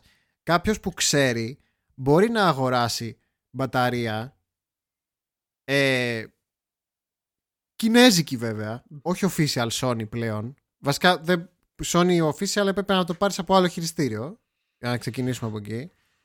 Ε, οι οποίες δεν είναι ρε παιδιά safe τώρα να, παίρν, να αγοράζεις ε, μπαταρίες από το AliExpress και από το Wish και να το, έχεις στο- να το κρατάς στο χέρι σου αυτό το πράγμα. Έχετε δει τι γίνεται με τις μπαταρίες. Θυμάστε τι γινόταν με τα... που ήταν και Samsung κινητά, έτσι. Με τη, ναι, ναι, με τις μπαταρίες εννοούμε τις τέτοιες. Όχι, με- όχι Ναι, τις απλές μπαταρίες που που παίρνει στο δεν σούπερ ήταν- μάρκετ. Ναι, που ναι, δεν ναι. ήταν μέκαψες. Ναι, με τις επαναφορτιζόμενες έτσι, τις, αυτές τις compressed τη πολύ, ρε παιδί μου. Ναι, ναι, ναι. ναι. Ολόκληρη Samsung και έσκαγαν μπαταρίες στα χέρια ανθρώπων. Και τώρα για, μιλάμε για untested μπαταρίες από Κίνα που θα τα κρατάτε στα χέρια σας. Απλά Έλα, ρε, θέλαμε- παιδιά, τώρα. θέλω να το αναφέρουμε γιατί μας φάνηκε ηλίθιο θέμα το ότι ε, εξαπλώ, εξαπλώθηκε τόσο πολύ άχρηστα. Άχρηστες πληροφορίες είναι αυτές, αλήθεια. Δεν υπήρχε... Εγώ πιστεύω ότι γίνεται τώρα. Ότι ο, Γιώ- ο Χρήστος μου έλεγε πριν το, στο stream, πριν ξεκινήσουμε, ότι υπάρχουν δύο sites σε αυτό. Ότι βγήκε ο ένας ότι είπε ότι όντως υπάρχει αυτό το συμβόλαιο, υπήρχε και αυτό το deal και Ναι, ένας spokesperson της Duracell βγήκε και είπε ότι όντως υπήρχε ένα deal με τη Microsoft. Η Microsoft όμως το αρνείται αυτό. Και δεν ξέρουμε ποιον να πιστέψουμε, αλλά πραγματικά όποια και να είναι η πραγματικότητα, εγώ πω- και όπως λέει και ο Σεβ, νομίζω ότι είναι υπέρ μας το να υπάρχει η AA μπαταρία. Μπορεί να μην συμφωνώ εγώ προσωπικά. Ε, μπο- Μπορεί να θέλω να φύγουμε σιγά σιγά από τις μπαταρίες αυτές της μιας χρήσης. Ναι. Μιας χρήσης. Καταλαβαίνεις τι εννοώ. Ότι Μμμ. αυτές που τις πηγαίνουμε για ανακύκλωση μετά πλέον. Να σου, Και να- πω, να σου πω κάτι. Ναι, Τι σκεφτόμουν εγώ για αυτό το deal τώρα, τώρα δεν το σκέφτηκα. έλα. ότι μπορεί η Microsoft να έκανε όντως deal. Γιατί πριν το stream σου, σου έλεγα νωρίτερα ότι πιστεύω ότι ισχύει αυτό που λέει η Microsoft. Ότι Τι βγήκαν και κολοτούμπα είναι είπαν αυτή, ρε. Τι κολοτούμπα είναι. Περίμενε, περίμενε. ότι ότι όντως δεν κάνανε, δεν κάνανε deal αυτό που λένε όλοι. Εγώ πιστεύω ότι το deal τους μπορεί να ήταν σε κάποιο είδους promotion στο controller τους να βάλαν Duracell μπαταρίες. Α, α, Και να το αυτό, είναι, δείξανε. αυτό είναι άλλο. Μα αυτό σκέψω ότι π- πόσο χαλασμένο τηλέφωνο μπορεί να πέσει. Κάτσε, κάτσε. Εμένα οι μπαταρίες του Xbox One του άσπρου είχε μέσα Duracell μπαταρίες που έλεγε Not for Ναι. retail sale. Αυτό, αυτό μπορεί να, να είναι το Αυτό. deal. Αυτό. Και το παραφράσαμε και το ναι, κάναμε. εγώ ότι- σου λέω ήταν καθαρά χαλασμένο Πολύ, ηλίθιο πολύ τηλέφωνο. πιθανό, πολύ πιθανό. Τώρα που το λες, ναι. Και Πολύ εγώ σου πιθανό. λέω, η Microsoft ε, απλά βγήκε και είπε ότι όχι, το deal μας δεν ήταν ότι κάναμε και καλά με την Duracell ε, συμβόλαιο και deal, ώστε να βγει το controller με μπαταρίες, ότι γι' αυτό το λόγο δεν είχε επαναφορτιζόμενη μέσα. Έτσι. Απλά βγήκανε και είπαν αυτό, ότι ναι, ας πούμε το deal ήταν με την Duracell για αυτό το λόγο, ώστε να έχουν τις μπαταρίες Ε, τους μέσα. Περίμενε. Για να έχει μέσα το χειριστήριο. Ε, να, καταρχάς, να πω το θετικό ότι το χειριστήριο Μμμ. έρχεται με μπαταρίες. Άλλο Ένα από αυτό. εκεί. Ένα Ναι, αυτό, ένα, ναι. Ένα αυτό. Ναι, γιατί συνήθως τα περισσότερα προϊόντα με μπαταρίες δεν έρχονται με μπαταρίες. Ε, τώρα νομίζω ότι τους αναγκάζουν. Ναι, μπορεί το, Τώρα νομίζω ότι deal, του αναγκάζουν. μπορεί το deal να είναι ότι θα έχει μέσα δύο μπαταρίες Duracell. Και. Και τι; Δεν είναι κακό αυτό, δηλαδή. Δεν, Έλα μου δηλαδή ντε. Ε, εγώ πιστεύω ότι απλά το χοντρίνανε μόνοι τους αυτοί οι μαλάκες Αυτό- που λένε για την μπαταρία της, μα- ε, τη- για τις αυτό μπαταρίες του σημαίνει controller. δηλαδή ότι η Microsoft κρατάει αυτό το σύστημα όλο πίσω, τη μαούνα που λέμε. Αυτό εδώ. Μακάρι Ε, να δεν- συνεχιστεί δεν θα, και μακάρι δεν θα να το μην βλέπουν τα σταματήσει. παιδιά στο τέτοιο. Αυτό δηλαδή είναι negative, αρνητικό. Μ' αρέσει Που που τι- και οι δύο δείξαμε κοντρόλες σήμερα. ναι, δηλαδή εντάξει. Τέλος πάντων. Δεν Ε, τα να σε ρωτήσω καταλαβαίνω κάτι. αυτά. Και το καινούριο controller της Microsoft, το Series X, έχει τέτοιες μπαταρίες; Φυσικά. Fuck yeah! Ε, ρε, Επίσης, μαλάκα. ήθελα, ήθελα, να, ήθελα να πω ότι μάλλον θα πάρω το controller μόνο προς το παρόν. Ένα controller γιατί Ε, αν αγοράσω την κονσόλα θα έχει ένα controller μέσα νομίζω. Οπότε θα έχω Θέλω δύο να το μετά. δοκιμάσω για να δω πώς είναι αυτό με το διαγώνιο σταυρό που πιστεύω ότι δεν θα μου αρέσει. Δεν θα σ' αλλά- αρέσει; Αχ, Και το ο, ξέρω. λόγος, και ο λόγος είναι γιατί ε, ε, παίζω με τους, Siri- ε, με τους ε, Xbox One controller για, μόνο και μόνο για το σταυρό. Για το Γιατί σταυρό. ήταν, ε. ήταν τόσο, τόσο βλαμμένος ο σταυρός στο 360 Άσε, άσε, άσε. άσε. Δεν- και δεν το μπορούσα. Επίσης Ναι, ναι, είχε ναι, ναι, επιλογή ναι. στο Elite controller γιατί είχα και το Elite ένα διάστημα. Είχε, Έχει αυτό το ε, δισκάκι έχω, έχω το το Elite, μεταλλικό. sorry. Ναι, Έχεις που το έχει το Elite? δισκάκι που το αλλάζεις. Έχω το Elite, ναι. Πού το ρε; Το έχεις τώρα εκεί κοντά σου; Έχω Ή το έχεις σε κουτί κουτάκι εκεί από πίσω. Και το έχω βάλει, το έχω βάλει αλλού, ρε. Δεν, δεν το πολύ χρησιμοποιώ. Ε, το- τα αρχι... Πω! Το έχω, το έχω μέσα σε τέτοιο κλεισμένο, ωραίο, με τα triggers του. Αγάμισου. Ε, επίσης το Elite Controller το θεωρώ Elite Elite. Το Elite Controller, φίλε, πρέπει να είναι το καλύτερο χειριστήριο που φτιάχτηκε ποτέ στην ανθρωπότητα. Ε, όταν το πιάνεις και το κρατάς Ναι. στα χέρια σου, ακόμα και τα triggers είναι μεταλλικά, φίλε, νιώθεις, πιο- νιώθεις την ποιότητα. Το πιο καλοφτιαγμένο και πιο εργονομικό χειριστήριο που έχει φτιαχτεί ποτέ. Και, και επίσης το πιο, το πιο σκληρό μ, για να κάτσεις είναι γιατί κάνει 150 Ε, ναι, εντάξει, κατώ... εντάξει. Πονάει για να Οπότε, το πάρεις. Μακάρι, μακάρι, θα ήθελα να δούμε κάτι αντίστοιχο στο Elite 3. Εσύ έχεις το πρώτο revision ή το δεύτερο; Το πρώτο. Το πρώτο, οκ. Το δεύτερο τι είχε, θυμάσαι; Μ, Είχαν όχι. κάνει τίποτα σημαντικά; Ε, Λογικά έχουν φτιάξει λίγο θέματα γιατί είχαν θέματα τα πρώτα. Ε, είναι, υπήρχαν, υπήρχαν θεματάκια, αλλά μετά τα φτιάξαν ουσιαστικά το επόμενο διόρθωνε τα λάθη του πρώτου. Ε, εγώ δεν έχω κάποιο θέμα με το controller προς το παρόν. Ε, καλά, τι θέμα, ρε. Είναι Ναι. σκύλος. Αν και, αν και επειδή, επειδή έχω συνδέω επί τόπου αυτό εδώ πέρα, μία, και, μία από εδώ, μία από εκεί, ε, ίσως να παίξω το Elite της Prowler. Καλά, το σκέφτομαι πάρα πολύ σοβαρά εντωμεταξύ. Αλλά Ε, ναι, ναι. είναι, είναι, είναι, είναι, είναι. Wha- wha- Once you go elite, you don't go back, όπως Ε, λένε και εντάξει, στο το chat. καταλαβαίνω, το καταλαβαίνω, παιδιά, αλλά ναι. Είναι investment, τι να κάνουμε. Εντάξει, αξίζει ένα αλλά σαν επειδή investment. παίζω με controller, ακόμα και στο PC, ναι, γιατί όχι. Κοίτα, είχα πάρει, είχα πάρει και ε, καλύτερη έκδοση του controller του 360 της ε, Razer που ήταν το Μμ. τέτοιο, το ε, Sabertooth το οποίο ουσιαστικά διόρθωνε αυτό με το κουμπί γιατί είχε κανονικό σταυρό έτσι και ήταν πολύ καλύτερο controller το θέμα είναι ότι ε, λόγω του ότι πλήρωνες premium περιμένεις και premium προϊόν το θέμα είναι ότι μετά από ένα διάστημα άρχισε να μου φθείρει το καλώδιο το καλώδιο είναι βιδωμένο βιδώνεται απάνω και άρχισε να μου φθείρεται καλώδιο και επειδή η Razer είναι όπως είναι καθυστερημένη η Razer, για να πάει να πάρεις καινούριο καλώδιο πρέπει να πάρεις καινούριο controller. Δεν σου πουλάει Καλά. χωρίς το καλώδιο. Κατάλαβα, ναι. Και τέλος πάντων, και απλά ο λόγος που δεν παίζω με αυτό το controller είναι μόνο αυτός. Ήταν το αγαπημένο μου controller, by the way. Εσωτερική μπαταρία USB-C φόρτισης στη θήκη. Ου, βάλα σήμερα. Περίμενε, περίμενε. Εσωτερική μπαταρία εννοείς Beat the Machine αυτό που λέγαμε πριν, αυτό που κράζαμε τόση ώρα. Εκτός άμα το βάλουν έξτρα εσωτερική μπαταρία. Ε, τύπου play and charge, που απλά να στο δίνουν στο package. Άμα είναι αυτό, τότε ναι. Ελπίζω Τότε- να μην είναι κάποια non-removable, μη αφαιρούμενη μπαταρία. Γιατί είναι μαλακία αυτό. Γιατί τόση ώρα αλλά αυτό λέγαμε. Τίποτα σημαντικά. Οπότε Ε, ναι. Είχα νομίζω τα, τα πρώτα version είχαν πολύ, πολύ θέμα με drift, ρε. Νομίζω είχαν Κα- drift θέμα. Όλ, ε, άσε ρε μαλάκα, όλα τα, όλα τα Xbox One controllers έχουν θέματα με, τα, με drift. Εγώ, εμένα εγώ δεν έχει. είχα κανένα.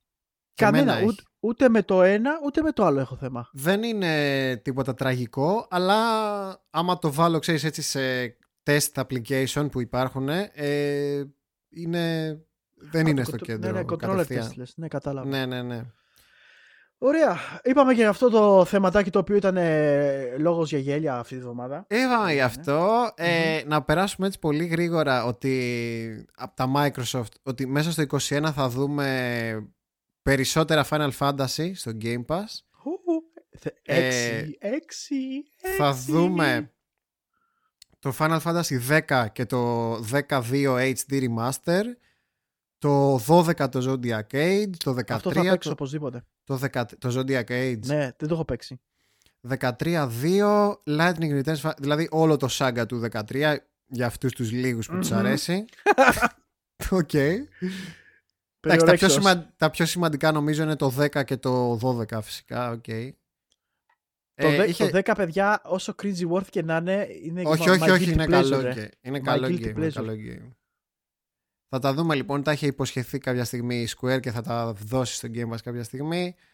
Ε, Psychonauts 2 θα βγάλει σήμερα, ε, θα βγάλει σήμερα λέω, θα βγάλει φέτος ε, επιβεβαίωσε η Double Fine. Το περιμένουμε πολλά χρόνια το Πάρα πολλά χρόνια. Psychonauts 2. Εγώ το περιμένω πάρα πολύ. Ε, κάποια στιγμή θέλω να το παίξω και στο stream το 1. Ε, Είναι πρα- Είναι πολύ ωραίο πλατφορμάκι. Πάρα πολύ ναι, ωραίο. είναι πάρα πολύ ωραίο. Ήτανε- πάρα θυμάμαι, πολύ ήταν game changer ιδιαίτερο. τότε όταν βγήκε. Ιδιαίτερο. Ναι, ναι, όταν βγήκε ήταν πολύ game changer. Ήταν από τα Ναι, ναι. top παιχνίδια που είχαν platform που είχαν βγει το- ever, λένε. Ε, και για να τα κλείσουμε της Microsoft έχουμε έτσι ένα, ένα τρολο νέο από τα παλιά. Δεν είναι νέο, είναι old news. Ε, ναι. Ε, κάποτε, πριν πολλά πολλά χρόνια, βγήκε ένα, τώρα σε ένα άρθρο του Bloomberg, ε, ένα ακυκλοφόρητο ότι όταν η Microsoft σκόπευε να φτιάξει το Xbox το πρώτο, το original το Xbox, Μμμ. στις αρχές του 2000, τον, τον Zero τέλος πάντων, τον OTS, ε, είχε πάει σε πολλές ιαπωνικές εταιρείες και είχε κάνει attempt, είχε, είχε αποπειραθεί να τους αγοράσει. Μέσα σε αυτές τις εταιρείες ήταν η Square και η Nintendo. Και λέει, ή- πήγανε λέει οι representatives της Microsoft στα γραφεία της Nintendo και τους έκαναν την πρόταση να τους εξαγοράσουν και λέει έσκασαν στα γέλια της Nintendo. Καλά, επίσης δεν μου φαίνεται παράξενο. Ε, Και γιατί μιλάμε για μια, μια Nintendo π.χ. δεκ- ε, αρχές ε, μέσα δεκαετία ε, του, του 2000. Εγώ σου λέω τότε περίπου έγινε έτσι. ναι, ναι, Πριν το τότε 2000, έγινε. το, το, το, το 90s, Πολύ- τα mid-90s. Ναι, ναι, ε, που τότε... ακόμα όταν, ήταν κάνα, όταν κάνανε research and develop το Xbox το πρώτο γινόταν αυτό. το Πρέπει να ήταν 2000. 99-2000 κάπου πρέπει εκεί. να ήταν. Ναι. Οπότε, οπότε σκεφτείτε ακόμα και τότε πόσο, πόσο αποκομμένη ήταν μια Ιαπωνία σε θέμα game. Που τότε Ακόμα θυμάστε, ναι, ακόμα ναι. ακόμα ήταν κλεισμένη, κλεισμένη σαν χώρα στο Ναι. gaming. Ε, οπότε έρχεται λοιπόν ένας western ε, αγοραστής, τους προτείνει κάτι, ενώ με όλη τη σοβαρότητα που είχαν π.χ. για την αυτή την αγορά να κάνουν, ε, τους κοροϊδεύαν γιατί πολύ απλά δεν, δεν, πρόκει- δεν υπήρχε αυτό μέσα στο, στην Nintendo εκεί. Δεν υπήρχε μέσα στην Square Enix, δεν υπήρχε. Δεν εξαγόραζε κανείς τον αυτό του. Και εγώ πιστεύω ότι είναι απλά, όντως τους γελάσαν, αλλά εντάξει, το, το κάνανε και αυτό στο extreme πιστεύω. Ε, Πάντως, ναι, εγώ πιστεύω ότι μου φαίνεται πολύ πιθανό να έγινε. Α, Και- Ήταν απλά ένα story από τα παλιά που βγήκε τώρα, ρε παιδί μου. Και λέω. Ναι, ναι, ναι, Κοίτα ναι. να δεις τι έχει γίνει πίσω από, τα, πίσω από την κουρτίνα και δεν το, έχουμε, και δεν το ξέρουμε. Και πόσο ακόμα πρώτα- θα έχουν γίνει. Και τώρα να λέμε και την αλήθεια, έτσι. Ε, το να εξαγοράσει η Microsoft την Nintendo, τότε ειδικά, δεν ήταν τίποτα, έτσι. Μμμ. Ήταν πολύ πιο Ε, μικρό το κεφάλαιο ναι. της. Αν και δεν Προφανώς. ήταν. Περίμενε, όχι, λάθος. Δεν ήταν τόσο μικρό γιατί είναι ακόμα στα high της Nintendo. Το κεφάλαιο της Εντάξει, έπεσε μετά το στα high Nintendo της 64. ήταν, Στα high της ήταν, αλλά ήταν και στα high της η Microsoft. Ναι, αλλά δε, εγώ πιστεύω ότι κάνανε λάθος ε, τέτοιο. Όπως είπαμε ρε παιδιά, πίσω από την Nintendo έχει μια τράπεζα που είναι γεμάτη τέτοια. Ναι, ναι, εντάξει, ισχύει, ισχύει. Οπότε Ε, οι μετοχές της μια χαρά ήταν της Nintendo, δεν είχαν πρόβλημα. Και για, δεν πρόκειται να τις ακόμα, αγοράζεις. για ακόμα μια φορά αποδεικνύεται πάντως ε, τώρα καλός κακός ότι η Microsoft όποιον θέλει και όχι μόνο η Microsoft αλλά επειδή η Microsoft είναι η μεγαλύτερη εταιρεία απ- από αυτές που παίζουν στο gaming που και είναι hardware manufacturer η Microsoft πραγματικά αποδεικνύεται ότι άμα ήθελε τους είχε όλους δηλαδή αγοράζε και λέμε τώρα έτσι λέμε δεν γίνονται αυτά στην αγορά αλλά πραγματικά θα μπορούσε να αγοράσει και τη Sony και τη Nintendo και τη Square και όλους και να είμαστε όλοι η, η μεγάλη δυστοπία η μεγάλη Ναι, θα, δυστοπία θα, έχει, θα έχει γίνει τελείως διαφορετικό ε, η ναι, πραγματικότητα ναι. του σήμερα. Άμα είχε γίνει μια τέτοια κίνηση, έτσι. ναι, ναι, πολύ πιο ξεκάθαρα, διαφορετική. ξεκάθαρα, ξεκάθαρα. Ε, αυτά Και- από τις εταιρείες τις μεγάλες Έχουμε, έχουμε δύο, δύο νέα τώρα θα πούμε για παιχνίδια. Έτσι. Μμμ. Τα οποία θα θέλαμε να αναφέρουμε το Χρήστο γιατί είμαστε φαν αυτών των παιχνιδιών και ο καθένας θα μιλήσει για το δικό του κομμάτι, πιστεύω. Με σε ένα πρώτο που θα μιλήσει για το θέμα του. Ναι, αυτού. Πες. Λοιπόν, ε, μετά από πολλά χρόνια, μισό λεπτάκι να σας πω πόσα χρόνια. Γιατί είναι, είναι αρκετά. είναι, πολλά, αρκετά. είναι πολλά, ναι. Είναι πολλά. Μετά από 13 χρόνια η Spike Acquire, ε, μια ιαπωνική εταιρεία, έκανε trademark την επωνυμία Stealth Assassin. Το οποίο φυσικά δεν μπορεί να είναι κάτι τυχαίο γιατί έχει ξαναυπάρξει αυτή η ονομασία σε προηγούμενο παιχνίδι της εταιρείας για όσους γνωρίζουν και δεν είναι άλλη από τη σειρά Tenchu. Έτσι. που έχω η παίξει Spike- on stream, by the way, το ένα. Βεβαίως. Η Spike ε, βγάζει τα Tenchu και Tenchu έχουμε να δούμε εδώ και 13 χρόνια με το τελευταίο στο... Συγγνώμη, όχι 13, sorry. Το, το 8, το 8 βγήκε το τελευταίο ήταν στο Wii και το PSP το Shadow Assassins. Με συγχωρείτε. Νόμιζα ότι το τελευταίο ήταν το Tenchu Z στο Xbox, το 360. Θυμάσαι που είχε βγει ένα άσχετο Tenchu στο Xbox. Ναι. Ένα σάπιο. Ούτε καν. Εγώ το έχω παίξει. Εντάξει, τότε, τότε το είχα ευχαριστηθεί, αλλά είναι καλτήλα. Ε, το Tenchu παλιό PlayStation franchise, έτσι, κάποτε. Με Ninja. Ε, έχει κάνει υπερασχές και από Xbox και από το DS και από το PSP και από το Wii. Ε, εμένα μου λείπει πάρα πολύ. Που ήτανε. Μου λείπει πάρα πολύ εμένα το Tenchu. Είναι ένα stealth παιχνίδι. Γενικά είναι ένα είδος που λείπει το stealth πιστεύω. Αλλά πόσο μάλλον σε τέτοιο context, έτσι. Ένας συνόμπι κλασικός παραδοσιακός ρε παιδί μου και λέγεται πως ε, κάτι ψήνεται ε, για ένα spiritual successor στο PlayStation 5. Μακάρι ρε φίλε, γιατί και εγώ ε, η αλήθεια είναι πως ευχαριστήκα πάρα πολύ το Tenchu 1 και 2 που έπαιξε στο PlayStation 1 τότε που είχα και γενικά καλά καλά shinobi stealth παιχνίδια έχουμε; Πλέον; Ναι όχι Προσπαθώ να θυμηθώ. Δεν, αλλά... δεν βάζω το χέρι μου στη φωτιά. Δεν, δεν έχει πάρει ούτε με ένα το, το μάτι Μπορεί να μου διαφεύγει κάτι. Σίγουρα, εγώ σου λέω μπορεί να υπάρχει κάτι, αλλά πολύ διαφορετικό του είδους. Και μιλάμε για 3D, έτσι, όχι για. Ναι, ναι, ναι. ναι. Όχι για τις Yacht Club, ας πούμε, που βγάζει τώρα το. Πώς το λένε, ένα που μοιάζει με το Ninja Gaiden. Έλα, καλά, αυτό πρέπει να το παίξεις εσύ, ε. Ποιο το... ρε; Έλα, ρε. Περίμενε. Yacht Club Ninja. Κατανά, όχι το κατανά, τι λέω Όχι, ρε, όχι, όχι, περίμενε, θα σου πω πώς λέγεται. Cyber Shadow. Cyber Shadow. Θα μου το στείλεις μετά. Ένα θα στο στείλω. Το, το, το, κρατάω τώρα. Cyber Shadow. Άμα δεν το έχει καλά, θα, θα, θα, θα, θα, θα δεις ότι είναι. Αυτό το παιχνίδι έχει φτιαχτεί για το Seb McLean. Ωραία, ρε. Δεν έχει φτιαχτεί για το Seb McLean.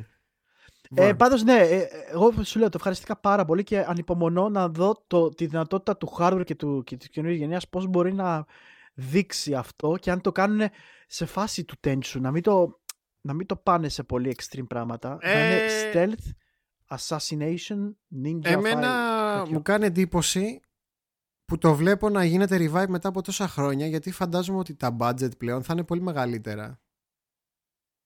Το Sekiro, δεν είναι ρε. Είναι... Το Sekiro δεν είναι stealth παιδιά και δεν είναι ninja. Ναι, είναι κάτι... Μπορεί να έχει stealth elements αλλά δεν είναι. Ναι, δεν είναι Περίμενε. Μιλάμε, όταν μιλάμε για stealth, παιδιά, μιλάμε για παιχνίδια τα οποία στηρίζει το mechanic του κυρίως. Αυτό, ναι, ναι, ναι. Όπως δηλαδή δεν είναι ότι απλά μπορείς να το κάνεις, ότι το παιχνίδι στηρίζει το stealth. Όπως Αυτό, ναι, το, δηλαδή. Το Splinter Cell. Μπράβο. Ναι, σαν το Splinter Cell. Ή ας πούμε, να και το Deus Ex που παίζω εγώ τώρα έχει stealth, αλλά δεν είναι stealth game. Είναι. Ε, shooter RPG stealth. Ακριβώς. Αυτό, ναι, δηλαδή... Metal Gear, το, ίδιο. Μπράβο, ναι. ούτε, το, ούτε το Metal Gear είναι μόνο stealth. Έχει ένα μεγάλο κομμάτι stealth, αλλά δεν είναι μόνο αυτό. Έχει και πολύ story και τα λοιπά. Λοιπόν. Οπότε ναι, λέμε, λέμε λοιπόν ότι μακάρι να δούμε αυτό το stealth mechanic comeback, μακάρι να είναι σε αυτό το τέτοιο και να δούμε Τέντσου πάλι. Χριστό. Μακάρι, γιατί εμένα μου έχει λείψει πάρα πολύ το Τέντσου. Είχε βγάλει και άλλη σειρά βέβαια αυτή η εταιρεία, το Shinobido, η οποία δεν κράτησε πολύ, δεν, δεν έπιασε, ειδικά στη Δύση. Το οποίο στο έχω πει ότι πρέπει να το τσεκάρεις. Είναι στο PlayStation 2 το πρώτο. Ε, τώρα μου κάνει εντύπωση γιατί αυτή η εταιρεία πάντα έβγαζε μικρότερα παιχνίδια και θέλω να δω πώς θα διαχειριστούν το budget τους για μια κυκλοφορία στο PlayStation 5 πώς, πώς θα είναι ένα, ένα Tenchu στο PlayStation 5 θα είναι, θα είναι ακόμα σαν παιχνίδι PlayStation 2 ή δεν ξέρω. Δεν, δεν, δεν, πραγματικά δεν μπορώ να το φανταστώ. Αλήθεια. Κοίτα, υπήρχαν, υπάρχουν δυνατότητες εκεί πέρα. Α πούμε, το είδαμε χαρακτηριστικά από το ε, Ghost of Tsushima. Το οποίο ουσιαστικά το ένα του mechanic, ανάλογα το, το path που διάλεγες, ήταν stealth, ε, shinobi σε φάση και έβλεπες ότι υπάρχει εκεί. Δηλαδή το, το, αυτό το κομμάτι του ε, Ghost of Tsushima μου, μου άρεσε πάρα πολύ γιατί όντως μου θύμιζε το feeling του Tenchu. Το είχε. Ναι. Μπορούσε να παίξει από ένα σημείο και μετά μόνος στέλνει το παιχνίδι. Αλλά και πάλι δεν ήταν στηριζόμενος σε αυτό, καταλάβες. Μπορούσε να παίξει και χωρίς αυτό. Πάντως, ναι, μου λείπει και θα ήθελα να το δω. Αυτό. Ε, we shall see. Και ελπίζω, και ε, θέλω να πω απλά ότι γίνεται. Αυτό. Και έχουμε λοιπόν. ένα ακόμα έτσι, θεματάκι που θέλαμε να συζητήσουμε από news που έχουμε και θα μας πει ο Σεμπάστιαν.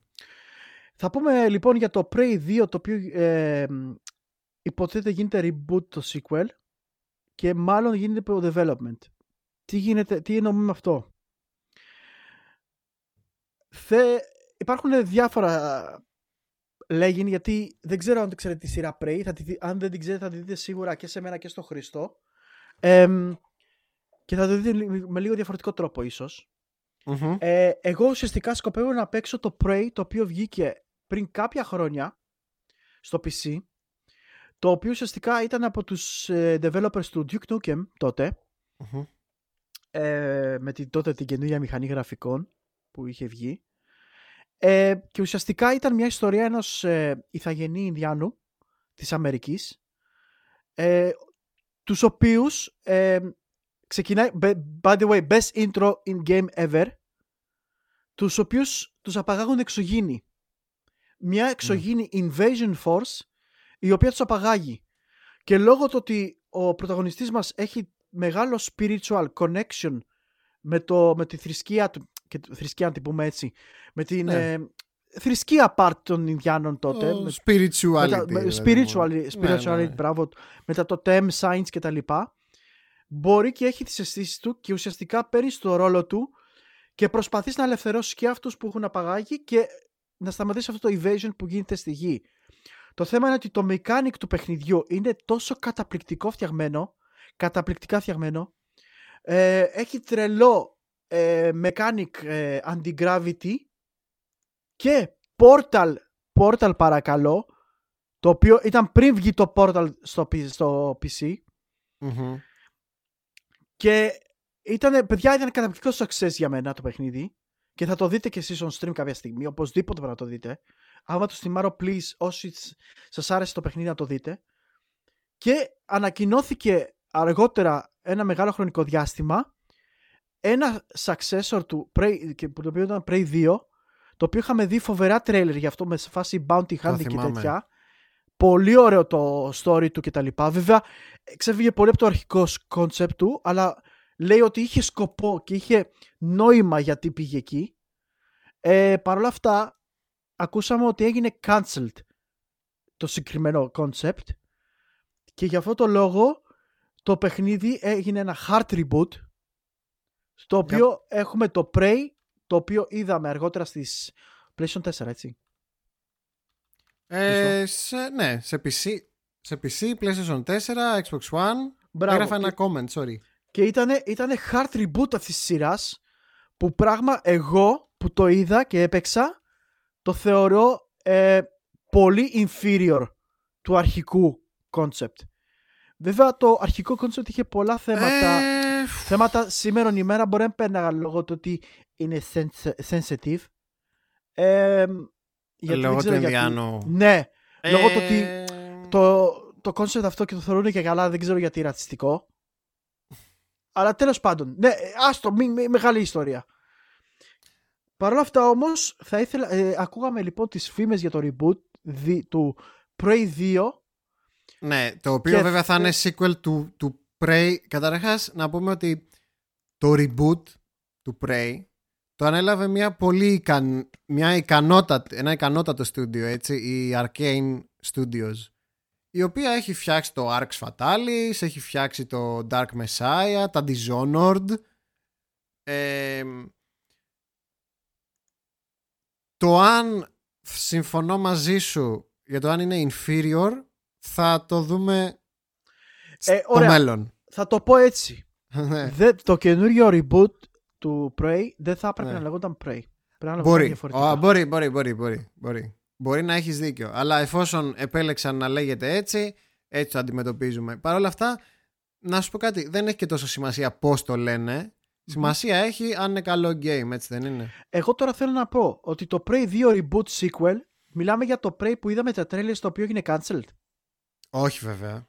Για sequel Γιατί, του όχι, τωρινού του. Όταν λέει ε, το άρθρο reboot sequel, εννοεί το sequel του reboot. Οκ. Αυτού δηλαδή που ξέρεις, της Arcane. Μμμ. Εντάξει, με, οκ. το, με το space theme, ε, Εγώ- όχι με τον Ινδιάνο. Καλά, το, και το reboot του, το 2 του- ουσιαστικά το spiritual successor του 1 του original ήταν Ε, και πάλι έτσι θα ήταν, ναι, το ξέρω, το ξέρω. τέτοιο ναι. με portals και τα λοιπά. Απλά είχε, ναι, ναι, είχε ναι, ναι, ναι. σαν βασικό concept το πρώτο, ρε. Αυτό Είναι ήθελα να πω. από, τα, από τις αδικοχαμένες έτσι, απώλειες του Συμφωνώ. gaming. Το, το Prey 2, αυτό που δεν βγήκε. Το Hunter, ας πούμε. Ναι. Το Bounty Hunter, ας το πούμε.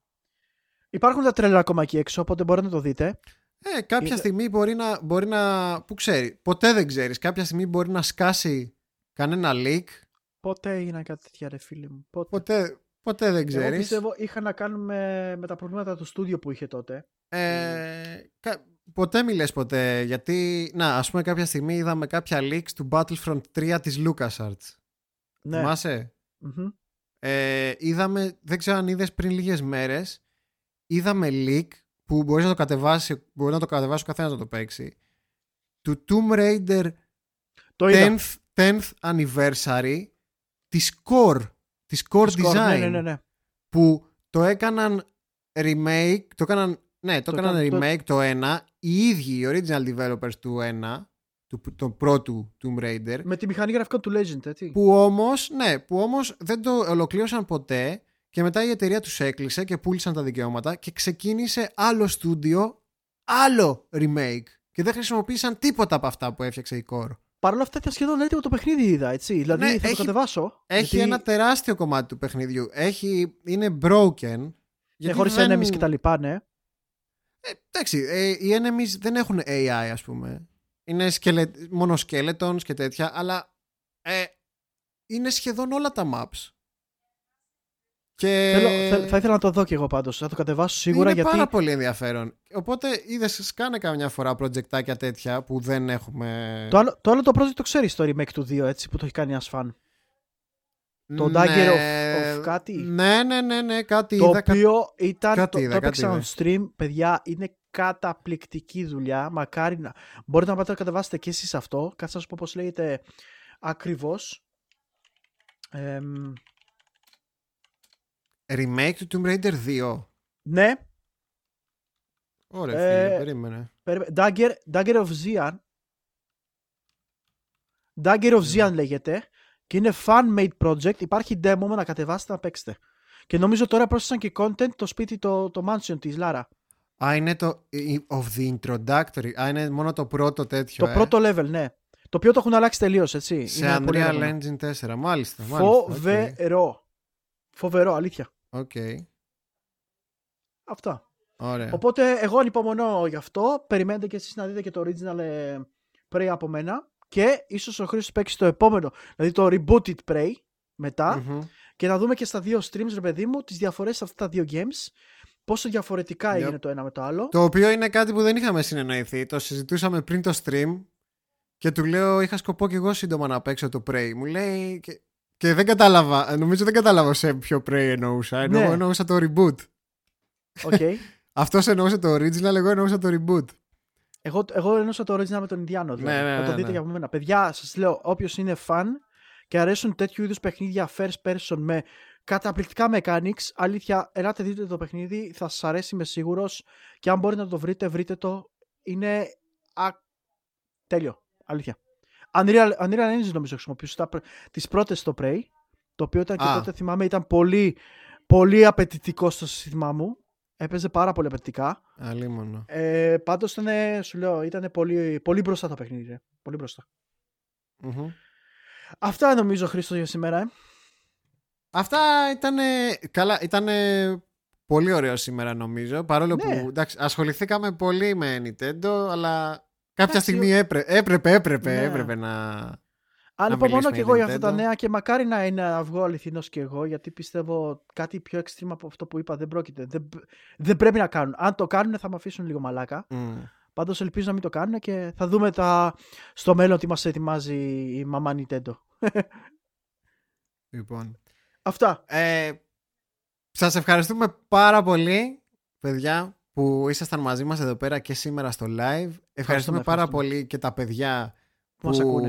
που μας ακούνε από το podcast, από όπου και αν μας ακούτε, Apple Music, Amazon Music, δεν έχει σημασία. Ε, φυσικά μπορείτε να μας βρείτε μέσα στη βδομάδα ε, και στα προσωπικά μας streams στο Twitch. Ο Σεμπάστιαν στριμάρει κάθε, πες μου μέρες, θυμίσέ μου λίγο. Δευτέρα, Τρίτη, Τετάρτη. Κάθε Δευτέρα, Τρίτη, Τετάρτη. Α, με τι θα συνεχίσεις αυτή τη βδομάδα; Συνεχίζω το Soul River, εγώ το τέτοιο, το Legacy of Kain. Soul River συνεχίζει ο Σεμπάστιαν. Εγώ κάθε Τρίτη και Πέμπτη στις 8. Ε, συνεχίζουμε φυσικά μέχρι τερματισμό το Deus Ex, το original. Μπήκε στο Hong Kong, by the way, που έχει το, το, το, Μπήκα- αγαπημένο μου soundtrack της σειράς. Μπήκα στο Hong Kong, ναι, άκουσα λίγο το soundtrack και το άφησα γιατί αρχίσανε πάλι οι μπαλωθιές. Ναι, ναι, Λέω, εντάξει, έλα, έλα, έλα. Άσο, Hong έκανα, Kong ρε- γίνεται ε, ο έκανα rage πανικός. quit, έκανα rage quit, πραγματικά. Γίνεται ο πανικός, ρε. ναι, ναι, άσε, άσε. άσε. Λοιπόν, αυτά παιδάκια μου για σήμερα και θα τα ξαναπούμε φυσικά την επόμενη εβδομάδα και πάλι στις 6 ώρα εδώ πέρα στο YouTube. Ευχαριστώ και εγώ από μέρους μου. Και όπως είπε και ο Χρήστος, θα τα πούμε την επόμενη εβδομάδα για ένα νέο στο ραντεβού. Έτσι. Λοιπόν, Από αύριο, by the way, να δούμε την ηχητική μορφή στα επόμενα media, στο Spotify και... Spotify λέω. και Τι Spotify. κόλλησα. Και Spotify. Εντάξει. Δώσε πόνο, Σεπ. Spotify. Ε, αν δεν μπορούσε να το κάνεις awkward, το έκανε στο τέλος. Nice. Φιλάκια πολλά, παιδιά. Καλό βράδυ και καλή εβδομάδα σε όλους. Φιλιά. Γεια σας, παιδιά.